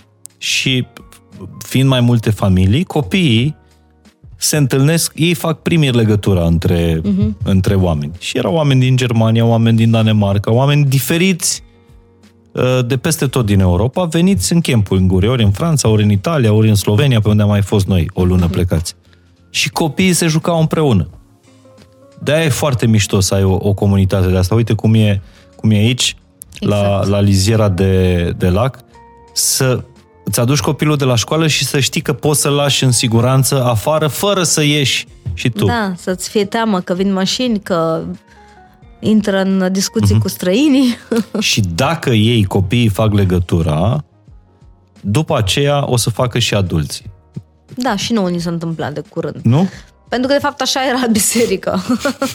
Așa e la biserică, așa e în parc când te duci. Da, exact. Da? Dar, uh, da, am niște prieteni care locuiesc în genul ăsta de, de complex și îmi spuneau că, zic, da, da, în afara Bucureștiului eu, zic. Mm-hmm. Și zice, da, da, avantajele sunt atât de mari și liniștea pe care o am eu ca mamă, da. Uh, că, nu știu, de exemplu, că trebuia să-și ducă copilul și făceau curândul, nu plecau toți dimineața să-și ducă fiecare. Deci luau o mașină și luau patru familii într-o mașină și își duceau copiii pe rând. Adică ca în chibuț, nu? Că așa se da. creșteau în, și ca la țară pe vremuri. Adică erau co- copii tuturor. Adică tu alcuiești. Adică numai așa spunea problema, tu alcuiești. Mie ulița, de exemplu, mi se pare o valoare care S-a pierdut? E în mine. Mm, ai adică eu Trăiește. sunt crescut pe, pe uliță. uliță, da. În Baia Mare? Lângă Baia Mare la Buniți sau în Apuseni pe dealuri. Da, și acolo, pe dealuri, ne vedeam copii de la mai multe, de la mai multe case. Și cum sunt și copil de curtea blocului. Că și ați învățat o, un, o supraviețuire, ca să spun așa. Și asta exact. nu înveți decât uh, având... Uh, și de fapt nu asta ne-a plăcut foarte mult la creșă și la grădiniță și de asta am pledat mai mult spre intrarea în, în colectivitatea uh-huh. copiilor pentru că acolo sunt nevoiți să evolueze mult mai repede, sunt nevoiți să vorbească mai repede, să meargă mai repede, să uh, învețe să comunice ce își doresc, fără să, uh, nu știu, să fie cineva care în continuu stă în spate, pentru că ok, nu judec, Doamne ferește, persoanele care au o bonă, pentru că știu că le ușurează viața și nu cred că te faci o mamă mai puțin bună că ai pe cineva care te ajută. Dar uh, sunt convinsă că în ceea ce ne privește și în, în uh, filozofia noastră de viață se potrivește mult mai bine uh, genul ăsta de creștere uh, cu toată lumea, uh-huh. poate chiar la stat, școli, adică nu mediu privat. Deci ție și... nu ți-e teamă să lași copiii nu. să se joace cu alți copii Uh, repet, uh, unii spun nu, nu mă duc, nu, nu, nu, nu te las să joci cu ea că te înveți tot felul de prostii. Nu, mie chiar mi se pare uh, mi se pare chiar important ca în fine copilul să ia contact cu realitatea, pentru că tu degeaba nu-i spui nu copilului. Băi, nu, nu, acum noi nu spunem nu copilului. Ce înseamnă nu-i spui nu? Și ajunge copilul la 16 ani și primește nuuri, peste nuuri, peste nuuri. Pentru că alții n-au fost crescuți cu fără nu. Uh-huh. Și atunci mi se pare că problemele pot să fie mult mai mari. Copilul, iarăși, trebuie să ia parte la evenimentele vieții Bun, nu neapărat în plin, în sensul că îl duci la mormântare sau eu știu ce, nu neapărat așa, dar copilul când te cerți și ai o discuție cu tatăl, da? deci o discuție că și noi suntem uh, și temperamentali, suntem, uh, avem zile bune, zile proaste, deci ne contrazicem ca toată lumea, adică nu suntem un cuplu perfect și, vai de mine, nu avem discuție avem. Încercăm să gestionăm în așa fel, evident, nu ne jignim, nu ne aruncăm vorbe grele, însă e foarte important ca copilul să vadă că părinții se iubesc și că se împacă. Lecția împăcării e poate mult peste uh, lecția cear, da, cealaltă, da. Că se ceartă și ei oricum înregistrează tot, dar nu preferăm să mergem în altă cameră. Deci eu, eu cred mult în valoarea asta copilul să fie lăsat să se joace cu, cu alți copii. E chiar mai important mm-hmm. în, mhm. în, unde locuiești decât, decât la școală, pentru că uh, aici, într-un cartier, uite cum e Liziera mm-hmm. de Lac, da, unde e piscină. Nu, nu ți-ar fi plăcut în curtea blocului, când erai mică, să ai și tu piscină, să ai... Uh, da, da. Se numește Acum întreabă pe Radu Vulcan. Hub. Acum întreabă pe Radu Vulcan dacă i-ar fi plăcut, că stă stresat să nu cadă copii. Da. Ca idee. Mai bine învață să noate, nu? Terenuri de fotbal, mm-hmm. terenuri de basket și Top. lași copiii să, să se da. joace, să crească împreună, împreună să ia chiar și un contraexemplu de la Sigur un alt da. copil. Uh, în acest moment, în curtea în care stăm noi, uh, uh, există doi băieți, un băiat de la vecini și un băiat al unei familii de ucrainieni care locuiesc la noi. Uh-huh. Și care sunt un pic mai mari decât Rita. Și evident că ei doi când se întâlnesc, că este o, ceva nu dincolo de ce poți să imaginezi, adică sunt atât de plini de energie. Uh, fac pe dinozauri, pe monștri, pe să joacă de groază, aia, aia, adică cel mai ce nu trebuie să fac, aia fac, înțelegi? Lovesc, dreapta. Și cum se înțeleg? Rita e acolo. Și Vera. Deci Rita și Vera sunt cu ei, continuu, non-stop. Uh-huh. Și... Dar cum se înțeleg? În ce limbă? Păi în engleză, cum? A, în engleză da, vorbesc? vorbesc în... Da, da bă, bă, băiatul din Ucraina uh-huh. învață acum, sărac, mai știi, și română înghețată, știi, uh-huh. ce să zic, că pufarine, înghețată pufarine. și ce așa, exact.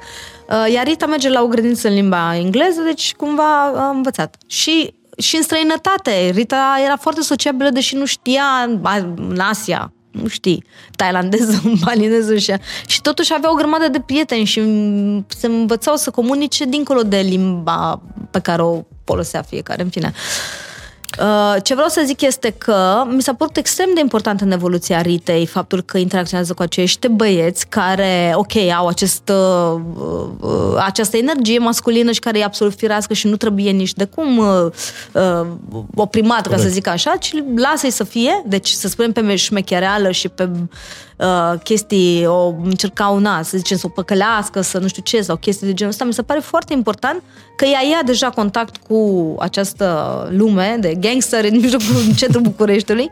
Vorbesc uh, acum, evident, uh, uh, un pic uh, fac o glumă, însă pentru evoluția copiilor mei și a fetițelor e foarte important să aibă parte și de lecții de asta, adică să știe să interacționeze cu un băiat care ei nu vorbesc urât, dar sunt băieți care vorbesc urât sau vine de la grădii cu uh-huh. niște cuvinte care nu sunt uh, neapărat uh, dar te-ai certat vreodată cu vreo mămică în parc sau cu vreun tătic? Uh? Nu, noi nu suntem din ăștia să mă bagă. Eu nu mă bag în discuțiile dintre copii.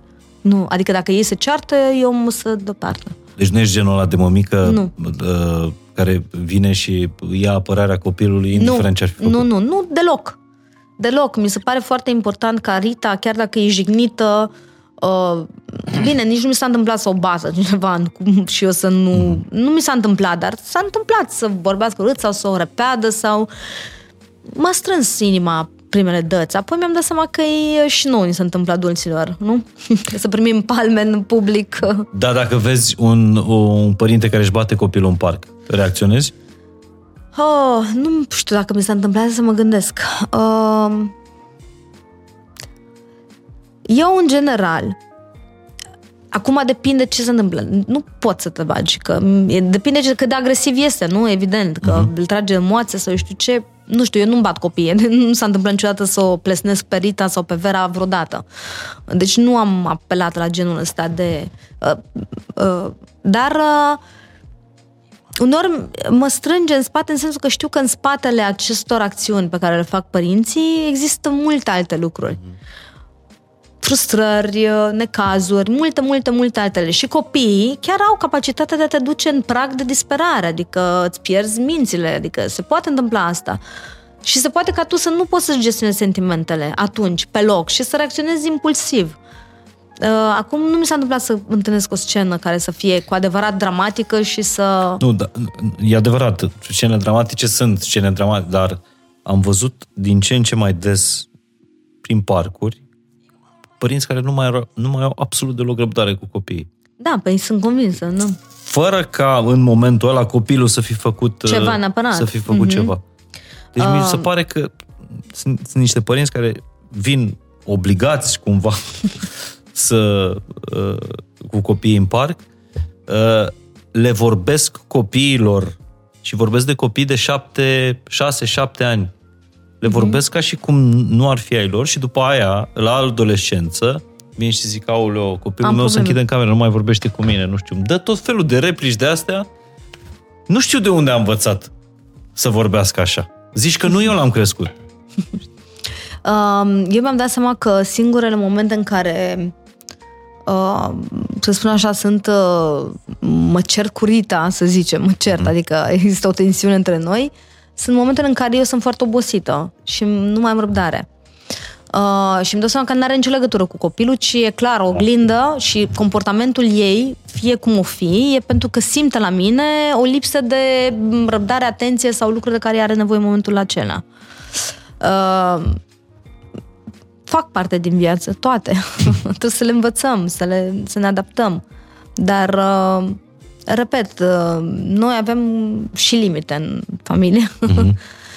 și uh, mă amuză că Cosmin are o teorie legată de faptul că sunt familii care fac copii și apoi divorțează și el a zis că ar trebui să se introducă și o pedepsă pentru cei care nu-și mai asumă uh-huh. până la urmă, până la capăt. Pentru că un copil uh, e rezultatul iubirii tale, nu? Ai conexiunii a unei familii Bine.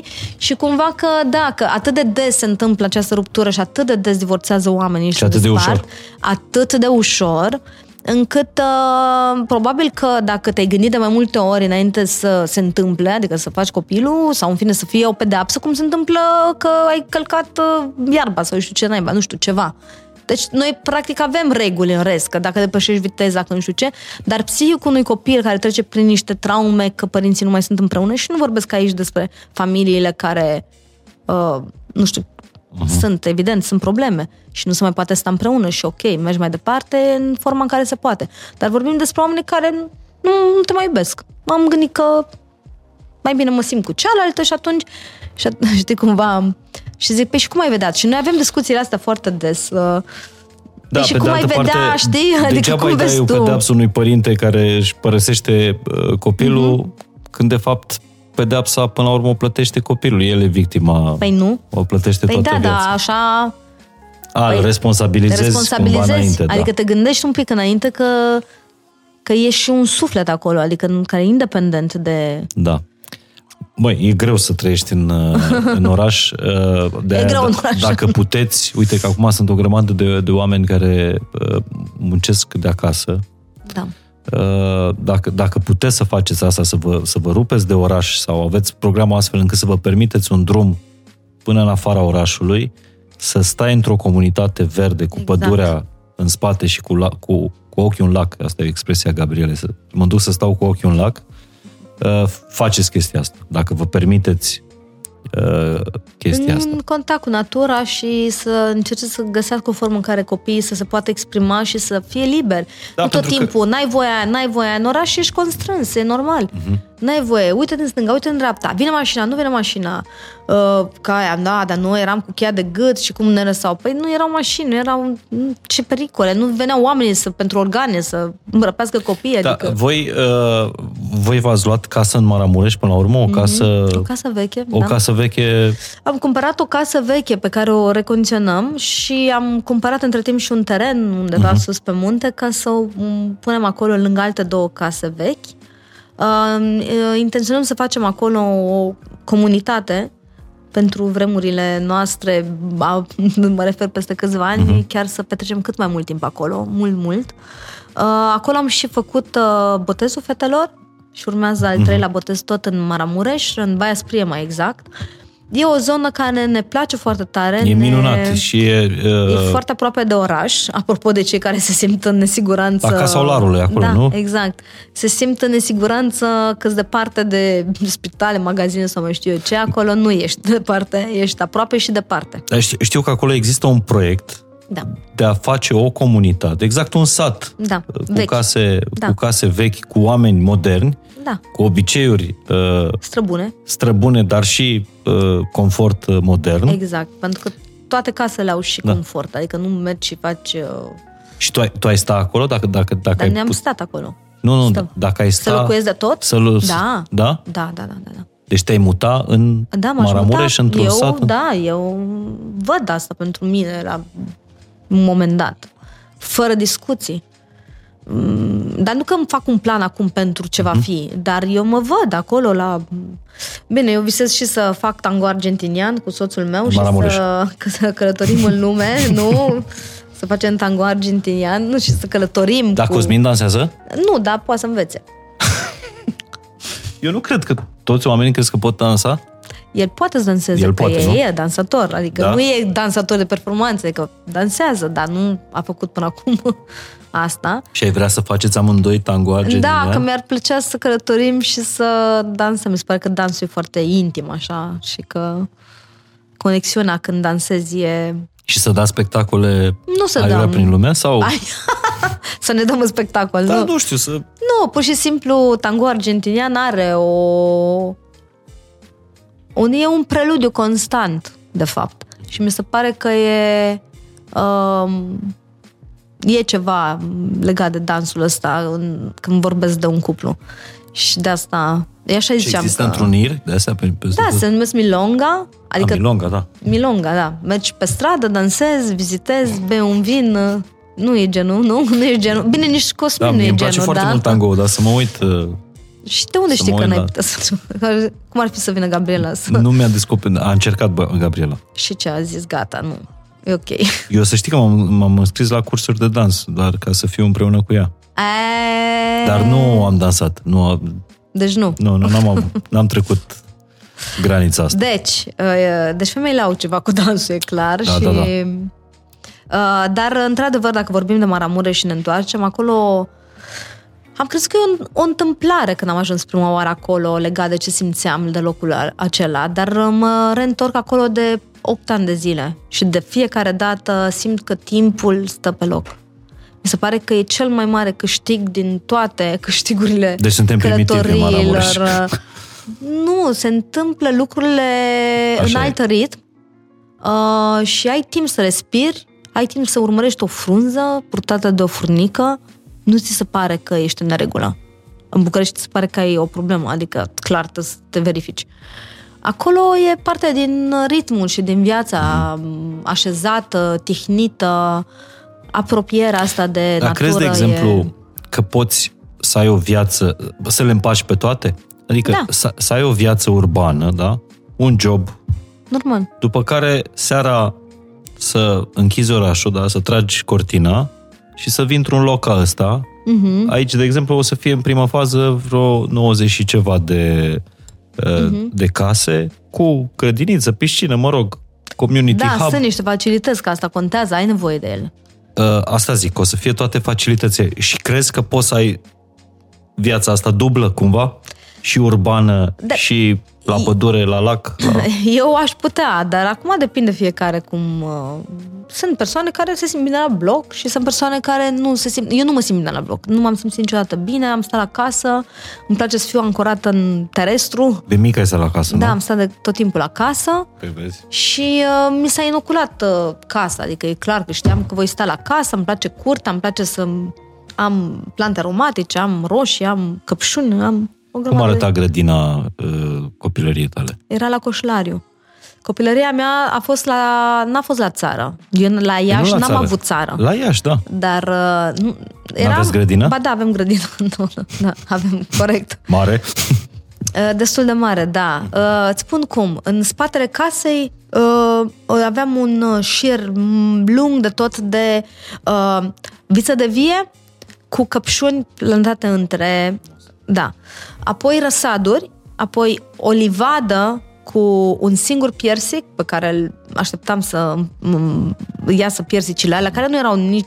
Era tot timpul bătut, era cam amărât piersicul ăla, dar mi se părea cel mai exotic uh, pom de, de pe stradă, din Iași, practic.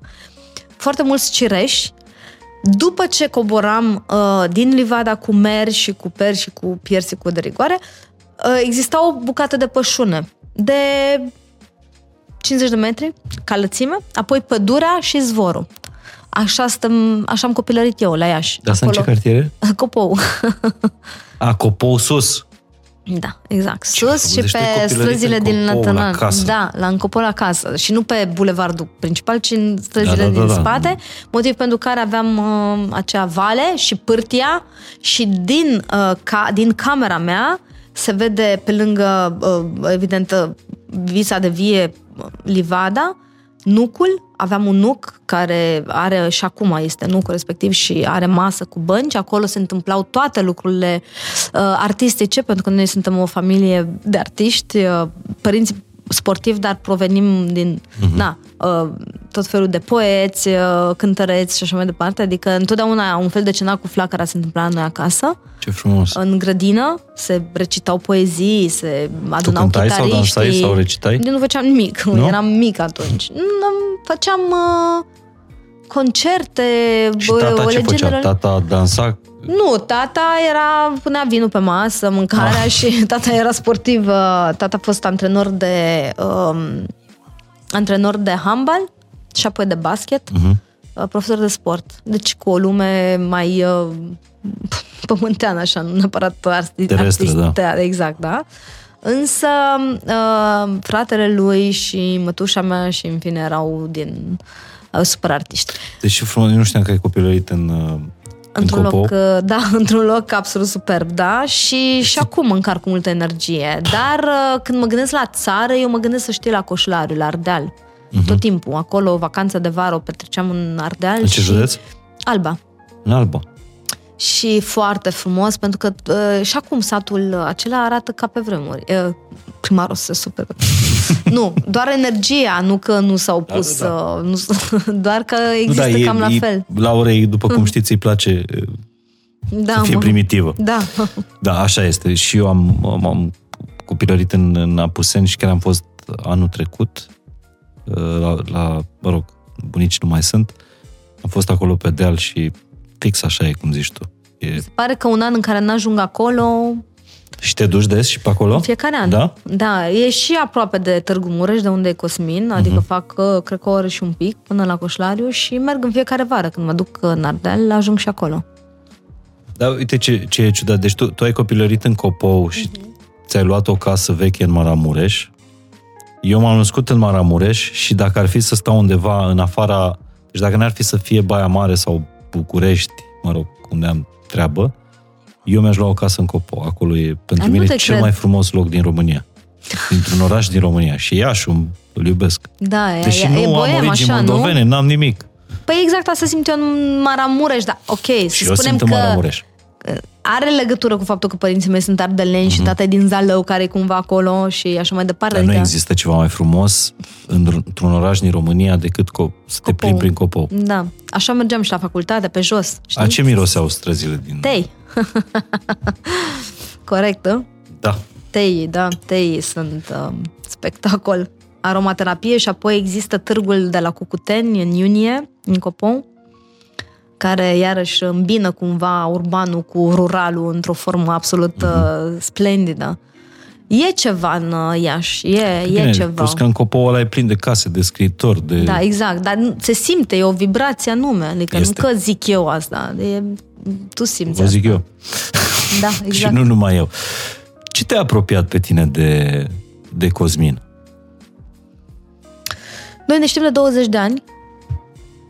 Am fost prieteni, nu a fost niciodată mm, o variantă de iubit, cum nici eu n-am fost pentru uh-huh. el, uh, pentru că fiecare era implicat în tot în relații și nu ne vedeam, cred. Uh, Dar um, avem foarte multe lucruri în comun. Cred că a fost timingul care a fost cel mai important, că într-o formă sau alta ne intersectam extrem de des dar complicat, adică era clar că nu se putea pune uh-huh. problema și nici nu s-a pus problema vreodată ca noi să avem o relație până într-o zi.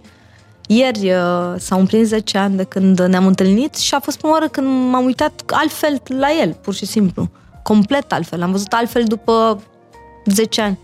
în care le vedeam des. Și a fost nevoie de ceva anume ca să-l vezi altfel sau a fost așa o, tot de sus ceva, un semn? Da, nu, a fost pur și simplu așa o... Da?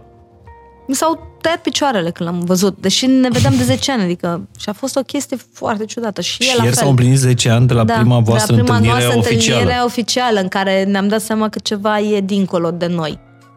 Ceea ce cred foarte mult în, uh, în apropierea asta karmică între oameni și în timing. Cred că de foarte multe ori Deci trecem... nu ești chiar nu- primitivă. Mai Ah, cercetezi da, și tu niște Asta e substrate. spiritualitate. e tot cu Dumnezeu, Da. da. primitiv și Dumnezeu acolo la... Adică chiar cred că m, n-am fi putut să nu fim împreună, e clar. Deci în ceea ce ne privește suntem făcuți să fim împreună și n- nu cred că pot să simt și s- vreodată mai mult decât pot să simt pentru el și tot ce s-a întâmplat între noi doi. El e un om și foarte uh, familist sună așa, dar e extrem de implicat în, în tot ce înseamnă relația și faptul că el mă vede ca în prima zi. Deci el nu s-a schimbat absolut deloc. Mhm. Uh, nici în uh, momentele noastre cele mai uh, intime, ca să spun așa, el a rămas exact la fel de uh, pasional și de ca prima oară, adică e ceva fantastic. Nu am apucat după 10 ani să ne săturăm unul de celălalt. N- Încă tânjim după momentele astea în care să existe uh, momentele noastre, care sunt Deși evident el e un tip mai... uh, super pragmatic, e un tip... da, dar nu în, uh, nu în relație. Nu în relație. În relație este foarte pasional, foarte. E un bărbat pasional și ce mi-a plăcut foarte mult e că într-o lume a bărbaților care, uh, cel puțin în jurul meu, erau tot felul de bărbați care nu prea știau nici cei cu ei, nici în, și între sexe uneori, adică așa, știi, uh, în căutare continuă. Deci el, efectiv, mi s-a părut un bărbat 100% bărbat, adică care știe foarte clar Dar ce, te- ce trebuie să aibă bărbatul ăsta? Adică să- să fie nu știu, nu știu suficient cum de matur cât să poată să ia o hotărâre fără să... să... Da, fără, în primul rând, da, asta. Ezitări, pentru că fără. deja eu uh, mă simțeam uh, bărbatul din uh, relații Mhm. uh-huh. altă dată, știi? Adică eu nu mă simțeam așa până nu l-am întâlnit pe el. Și el, uh, după un an de zile, ne-am certat foarte mult în primul an. Pentru că eram... uh, Tu cu Cosmin? Da, pentru că eram extrem de bossy Masculin eu și fiecare. foarte masculină. Tu da, erai în energia eram... masculină, probabil, din da, alte... dinainte uh-huh. și și el nu înțelegea ce cu mine, adică eu prima ceream nota, prima așa, eu scoteam banii aia, făceam și el era, what? Știi? El fiind obișnuit el să fie uh-huh. bărbatul și să facă și să aducă și să deschidă portiera și, și mi-a zis uh, după un an de zile în care s-a uitat și a zis să știi că în relația asta nu vor fi doi bărbați. și mi-am dat seama că am devenit femeie abia când am fost lângă el și că de asta cred că sunt uh, și foarte maternă, pentru că m-a făcut să mă vad așa, adică așa mă vede și așa mă simt, dincolo de așteptările oricărei persoane din jurul meu. Adică maica mea este absolut, să uită la mine și zice, nu, nu mi-am imaginat că vei fi vreodată așa. Doamne, asta e unul dintre cele mai puternice mesaje din acest podcast și nu singurul, pentru că ai mai avut niște, niște inputuri extraordinare. De, de alea, de, de le reții, știi? Rămâi, Da. cu ele, rămâi cu ele în cap, pentru că eu cred că asta e o altă problemă a cuplurilor din ziua de astăzi, în vremurile astea foarte Tulburi. fluide, așa, Așa, da. uh, între ghilimele, pentru că, da, se încalecă energia foarte masculină a multora uh, dintre femei cu energia masculină a bărbatului și atunci, sau invers. Mi-am dat seama că am Sunt devenit... relații în care uh, amândoi sunt în super energie da, feminină. Exact, da, exact. Uh, mi-am dat seama că mi-am pierdut controlul în momentul în care am început să gafez. Chestie pe care, în mod normal, eu sunt control freak. Eu sunt o femeie care vrea să știe tot timpul tot, să calculeze, să, adică să nu mă las așa go with the flow. Adică îmi place să Mhm. fie organizată, să... Când am început să scap lucruri, să uit, să pun uh, o sticlă cu, sau o cafea pe pat, Și nu erai tu aia. nu, nu, nu mi s-a mai întâmplat niciodată. Să o scap, să o vărsă, adică mi-am dat seama că încep încet, încet să mă relaxez. Vezi, intrând în energia feminină, ai început să faci și copii. Da, exact. Cred Poate că acolo de asta e. era nevoie. Și faptul că el a fost uh, întotdeauna un bărbat determinat, adică el nu... Um, femeile după ce nasc devin um, uh, foarte... Au un, e un instinct animalic, adică chiar așa e. Ești ca fix ca un cățeluș care a fătat și îi cu puiul ăla, știi? Dacă cineva vine să-ți ia pui, se pare că ți l-a luat și nu mai recunoști. Deci la mine și puțin prima oară așa a fost. Uh, iar el a luat-o pe Rita și a fost super hotărât. Deși eu vroiam să stea Rita cu mine, el și-a dat seama că e nevoie să o ia și să mă ajute, atât pe mine cât și pe Rita și și pe el, să avem o relație sănătoasă. Iar el este un bărbat extrem de implicat, tocmai pentru că și-a dorit să fie implicat. Femeile, în general, în jurul meu, s-au cam transformat în niște văduve negre și-au uh, mâncat masculul după ce s-au reprodus. Ăia săraci au apărut și pe la un an, când avea copilul un an și încercau să ajute, dar nu-și mai găseau locul, știi? Uh-huh. Motiv pentru care, ok, înțeleg de ce există probleme de... și în general se cam despart când copiii fac 2 ani, că nici ei nu se mai simt Da, pe la 2 ani zici că e cu Cred că așa despărțire. pare, că așa mi se pare, adică nu neapărat 2 ani, dar mi se pare că e, cu- se, o, e o distanță în momentul în care e o distanță care se, se produce între soț și Dar soție. unde, la ce sunteți diferiți? A, suntem diferiți. că eu sunt mai, mi se pare că sunt mai calmă, mai așa, el este foarte coleric, adică e un om care se descarcă foarte repede, Uh, iar eu uh, nu mă, eu stau și le încasez și le țin, el uh, imediat. Aș uitat, în două minute nu mai știe de la ce n-am certat. Păi dacă s-a descărcat omul, ce... Nu mai știe, Da. efectiv, deci ceva ce mie mi se părea extrem de important, el nu mai ține minte care e topicul, adică și de ce mai avem discuția asta, adică aici suntem foarte diferiți. Um, și nu știu, mai sunt, mai sunt, evident că mai sunt chestii. Dar în general tragem spre același... Dar pe parenting, pe, pe parenting, pe creșterea Ah. copiilor sunteți cumva... Uh, suntem foarte asemănători. Asemănători. Deci nu ex- există foarte puține lucruri pe care nu le m, aprobăm, ca să spun așa, și ne chinuim să ne sincronizăm, să nu ne desincronizăm, de fapt, știi? Cum faceți voi când vine, nu, copilul, nu, nu știu dacă a ajuns sau nu Rita la vârsta asta, dar care vede că nu iese cu mami și merge la tati. E ping-pongul ăsta pe care copiii... Nu. La noi nu se întâmplă să-l Nu se facă. întâmplă, nu? Păi nu, pentru că primesc același răspuns cam de fiecare dată.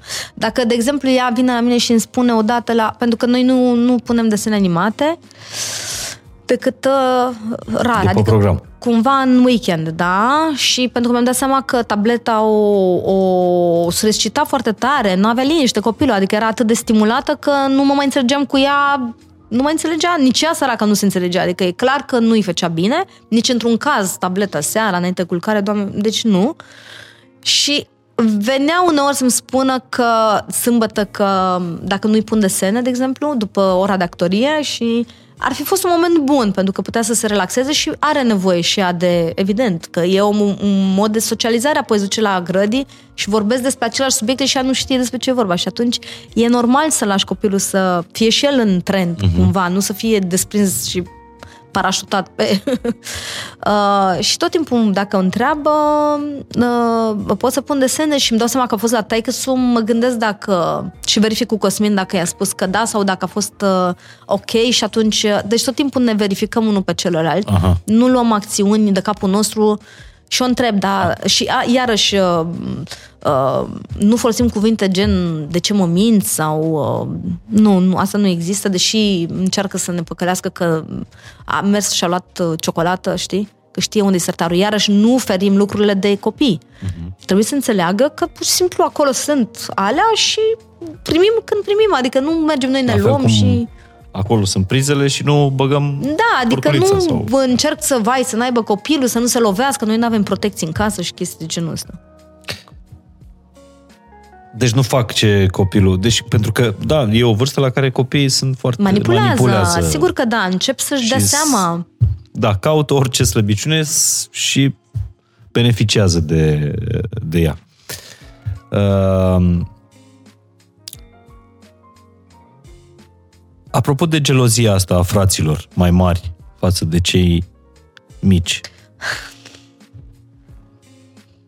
eu vârsta asta o văd foarte complicată. Vorbeam și cu, și cu Adela și cu, cu Radu. Adică doi, doi ani diferență între între copii. Da? Ți se pare complicat, nu?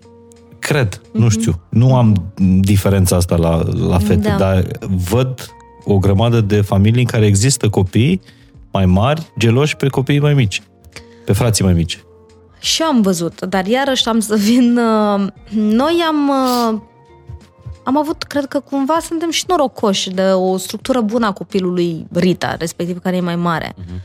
Uh, ne-am tot gândit cum o să procedăm când vine Vera, evident, pentru că fiind mică, era diferență de 2 ani și ne-am hotărât să ne comportăm firesc, adică nici să nu o bag în seamă prea tare pe Vera să vorbesc doar despre ea, dar nici să nu o ignor și să ne facem că nu e copilul ca să nu se simtă Rita uh, amenințată. Uh-huh. Evident că toate lucrurile care s-au întâmplat au venit într-un ritm uh, cât se poate de firesc. Ce nu am făcut niciodată a fost să le comparăm. Niciodată. Uh, în sensul că uh, dacă mănânci tot, uite că aia Vera a mâncat tot sau invers. sau Adică noi nu am, ră- n-am făcut genul de comparație. Cine ajunge prima sus, cine nu știu ce, cine, știi, în afară de joacă. Dar noi nu am uh, avut uh, nicio... Și probabil că asta a funcționat, în sensul că, ok, sunt copii care pe anumite fond, pe un fond anume se pot certa, că se tragă de codițe, că nu știu ce, că Vera o prinde pe Rita, că simte că nu știu ce. Adică evident că se mai ceartă, dar legătura pe care o au ele două este absolut fantastică. Este o lecție zi de zi pentru mine și Cosmin hârjoneala de dimineață, felul în care, după ce, de exemplu, Vera, repet, acum amândouă primesc pedepse. Adică nu e că una e pedepsită, cealaltă nu că e mică. Iarăși, înțeleg nevoia Ritei, fiind mare, că poate nu vrea să-i dea ceva. Și ok, nu-i da. Nu vrei să-i dai, nu insist. Hai că tu ești mare, dă că trebuie să fii înțeleg. Adică, înțelegi? Apoi, încercăm să nu ne băgăm în relația lor. Asta încercăm iarăși să o clădim, adică în sensul că să-și gestioneze cumva relația cum pot. Uh-huh. Uh, în momentul acesta, noi nu am ajuns uh, cu fetele astea mici uh, în situații de gelozie. Nu s-a întâmplat. Uh, până în momentul ăsta ne dăm seama doar că legătura lor este extrem de puternică și foarte frumoasă. Evident, cu momentele de slăbiciune. Eu știu că viața mea pare perfectă din acest podcast și că eu știu să le fac pe toate și că eu cred că așa pare. Dar cumva, din toate lucrurile pe care noi le-am făcut și în, în felul în care le-am crescut, am ajuns la un rezultat care e așa. Uh, Acum, dacă tu ca părinte preferi să alegi să povestești despre evenimentele în care ele erau obosite și s-au certat, de exemplu, și azi s-a părut că, băi, e nasol, copiii se bat, se mușcă, mm-hmm. se nu știu ce. E parte din evoluția lor. Și noi făceam asta. Asta nu a... Nu mi-a diminuat sentimentele față de sora mea. Mi-am dorit foarte mult o soră pentru Rita. Enorm de mult mi-am dorit. Deci am vrut să aibă o surioară. Pentru că relația pe care o am eu cu sora mea, care noi suntem total diferite, uh, ceea ce n-aș putea spune despre fetele mele. Fetele mele sunt foarte asemănătoare. Da, da, da, așa mi se pare. Da. Foarte. Deci au același... Cum, cum le-ați pregătit pe, pe fete pentru cea de-a treia uh, surioară? Uh, A fost o chestie foarte interesantă, de unde sunt convinsă că ei își cheamă, de fapt, frații. Și a- cred asta, că nu există Da, și eu m-am gândit ceva... la asta de câteva ori. Am, mă rog, m-am gândit după ce mi s-au întâmplat niște lucruri, dar Dar da, la Aici un alt ești- nivel da. simt că ele cât vor Mhm. mm-hmm. chemat sau vor veni cumva, nu știu, așa. Și eu abia aflasem că sunt în uh, sărcinată, a treia oară, și eram cu Cosmin în sufragerie și Rita... Noi n- nu vorbim în casă despre chestii, evident, pe care...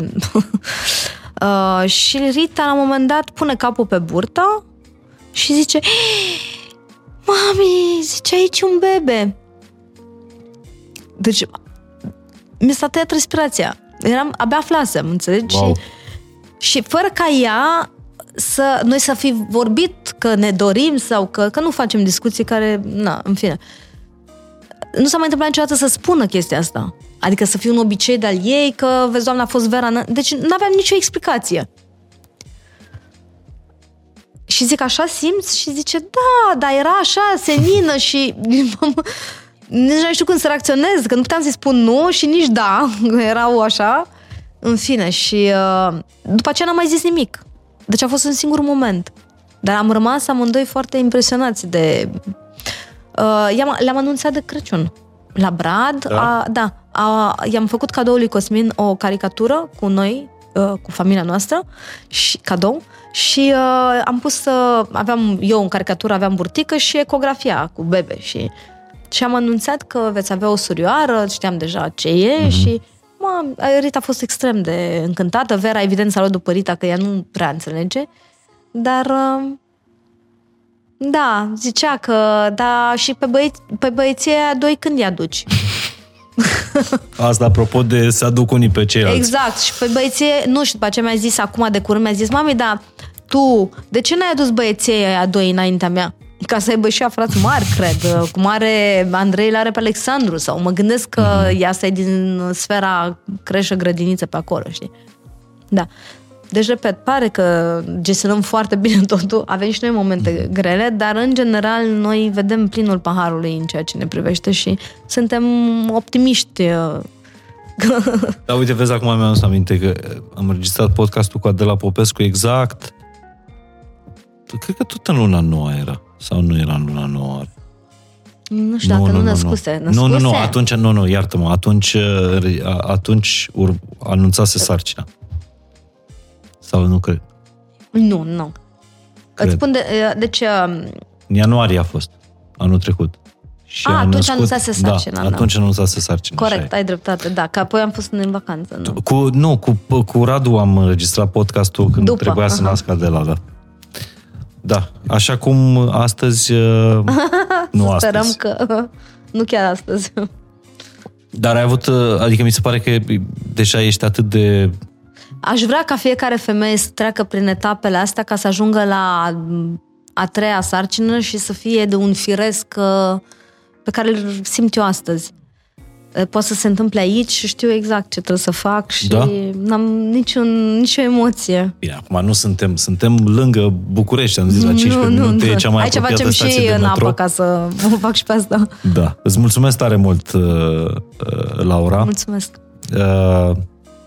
Chiar mă, mă bucur de întâlnirea asta și am descoperit cumva și un alt fel de discurs cu care eram obișnuit în, de la invitații de, de podcast. Uite cum a fost cu Adela Popescu, de exemplu. Mm-hmm. Un alt stil de parenting. Tu ești un alt, chiar dacă sunteți prietene. Da, suntem diferite, dar avem concepții diferite, da. foarte asemănătoare ca bază, ca să spun așa. Adică noi suntem prietene, suntem basic cumva, că mm-hmm. ea chiar a trăit la țară. Da, și, da, da, așa e, baza uh, e acolo. La, la, așa, la mine mai mult e în suflet și acolo caut să mă arunc de cel mai multe ori.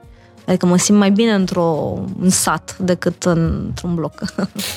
Da, uh, nu suntem la sat, suntem, nu. hai să zicem, într-un viitor oraș care e departe de, de oraș, pentru că e Un abia... oraș cu case. Un oraș cu case, da. Uh, înțeleg că planurile de dezvoltare aici sunt foarte, foarte mari, o să fie foarte multe unități. Deocamdată 90 și ceva de, de case în prima fază a proiectului, între pădure și, uh, și lac. Uh, asta este liziera uh, de lac. Uh, Gura noastră de aer proaspăt de astăzi. Băi, să știi, adică da. îți dai seama că vine și dinspre pădure și dinspre, dinspre și dinspre lac. Uh, mai sunt și câmpurile astea verzi, plus e toată civilizația urbană aici în mijlocul uh, comunității, grădiniță, complexul ăsta cu piscină, terenul de basket, tenis, cafenele, farmacie, coafor uh, și așa mai departe, nu cred că mai trebuie să, să zic. Și vor să facă inclusiv o pistă de biciclete și promenadă în jurul lacului. Dacă vreți să vă jucați de aliziera de lac, vă las un link în descriere. Să vă faceți voi cartierul, să vă construiți voi cartierul, trebuie să vă faceți un cont, să intrați pe, pe site-ul lor, pe lizieradelac.ro slash play, dar vă, vă repet, vă las linkul în descriere și dacă vă jucați, la finalul jocului puteți câștiga o casă cum e asta în care filmăm astăzi. Noi mm-hmm. filmăm aici la, la parter, în living, nu? Sau sufragerie, cum se zice la voi? Sufragerie. Noi avem sufrageria separată de bucătărie, ceea Da? ce mi se pare foarte tare. Adică nu avem open space. Nici noi. Și asta îmi place că separă puțin lucrurile, știi? Adică, Bucătărie e bucătărie, Da. da. sufragerie e sufragerie. da, mi place asta. Care e cel mai important loc dintr-o casă? Cel mai important loc dintr-o casă? Cumva tot în bucătărie ajungem. Da? Da, mi se pare că acolo se întâmplă cele mai, uh, cele mai intense lucruri. Pe lângă că mâncăm, povestim, uh, uh-huh. tot ce facem, tot pe acolo trecem, știi? Și uh, ți amintești că uh, toate întâlnirile și când vin musafiri stau mai mult în bucătărie. De fapt, de aici îți dai seama care e. Pentru mine cel mai important loc din casă, ăsta mi se pare. Masa? Ăsta, la- ăsta la care am, probabil de-aia am și filmat podcastul uh, aici. Masa din... uh, sufragerie. Da, masa uh-huh. din sufragerie. Probabil am și cele Gabriela mai... cred că o să zică totuși că în bucătărie e mai bine, că ea Nu, nu poate cred. să aibă acces la frigider și să pună, să strângă, să aducă. Nu cred, oricum e aproape, dar masa asta mi se pare masa care Mhm. Adună toată sufletele, fam- familia. sufletele la oaltă, așa e. Da. Îți mulțumesc mult Mare de tot, drag. ție și uh, celei ție. care ne-a suportat deopotrivă. De data asta n-a vorbit, dar la următoarea întâlnire... S-a mișcat continuu, așa că Da? să știi. Da, a fost Da, super n-ai prezentă. nu s-a simțit nimic pe fața ta. Pe... O să mă întind după să-i fac spațiu. Da, mulțumesc. Vă mulțumesc tare mult, mulțumesc Laura, naștere ușoară, Uh, sper să, că ai spus și replicile lui Cuzmin și Da, data viitoare da. să vin cu el. da, Să... cu siguranță era mult mai spumos dacă era Crede-mă. și, și A, el. crede-mă. Știu. Bine, de aici de la Liziera de Lac uh, a fost fain și simplu, vă mulțumesc.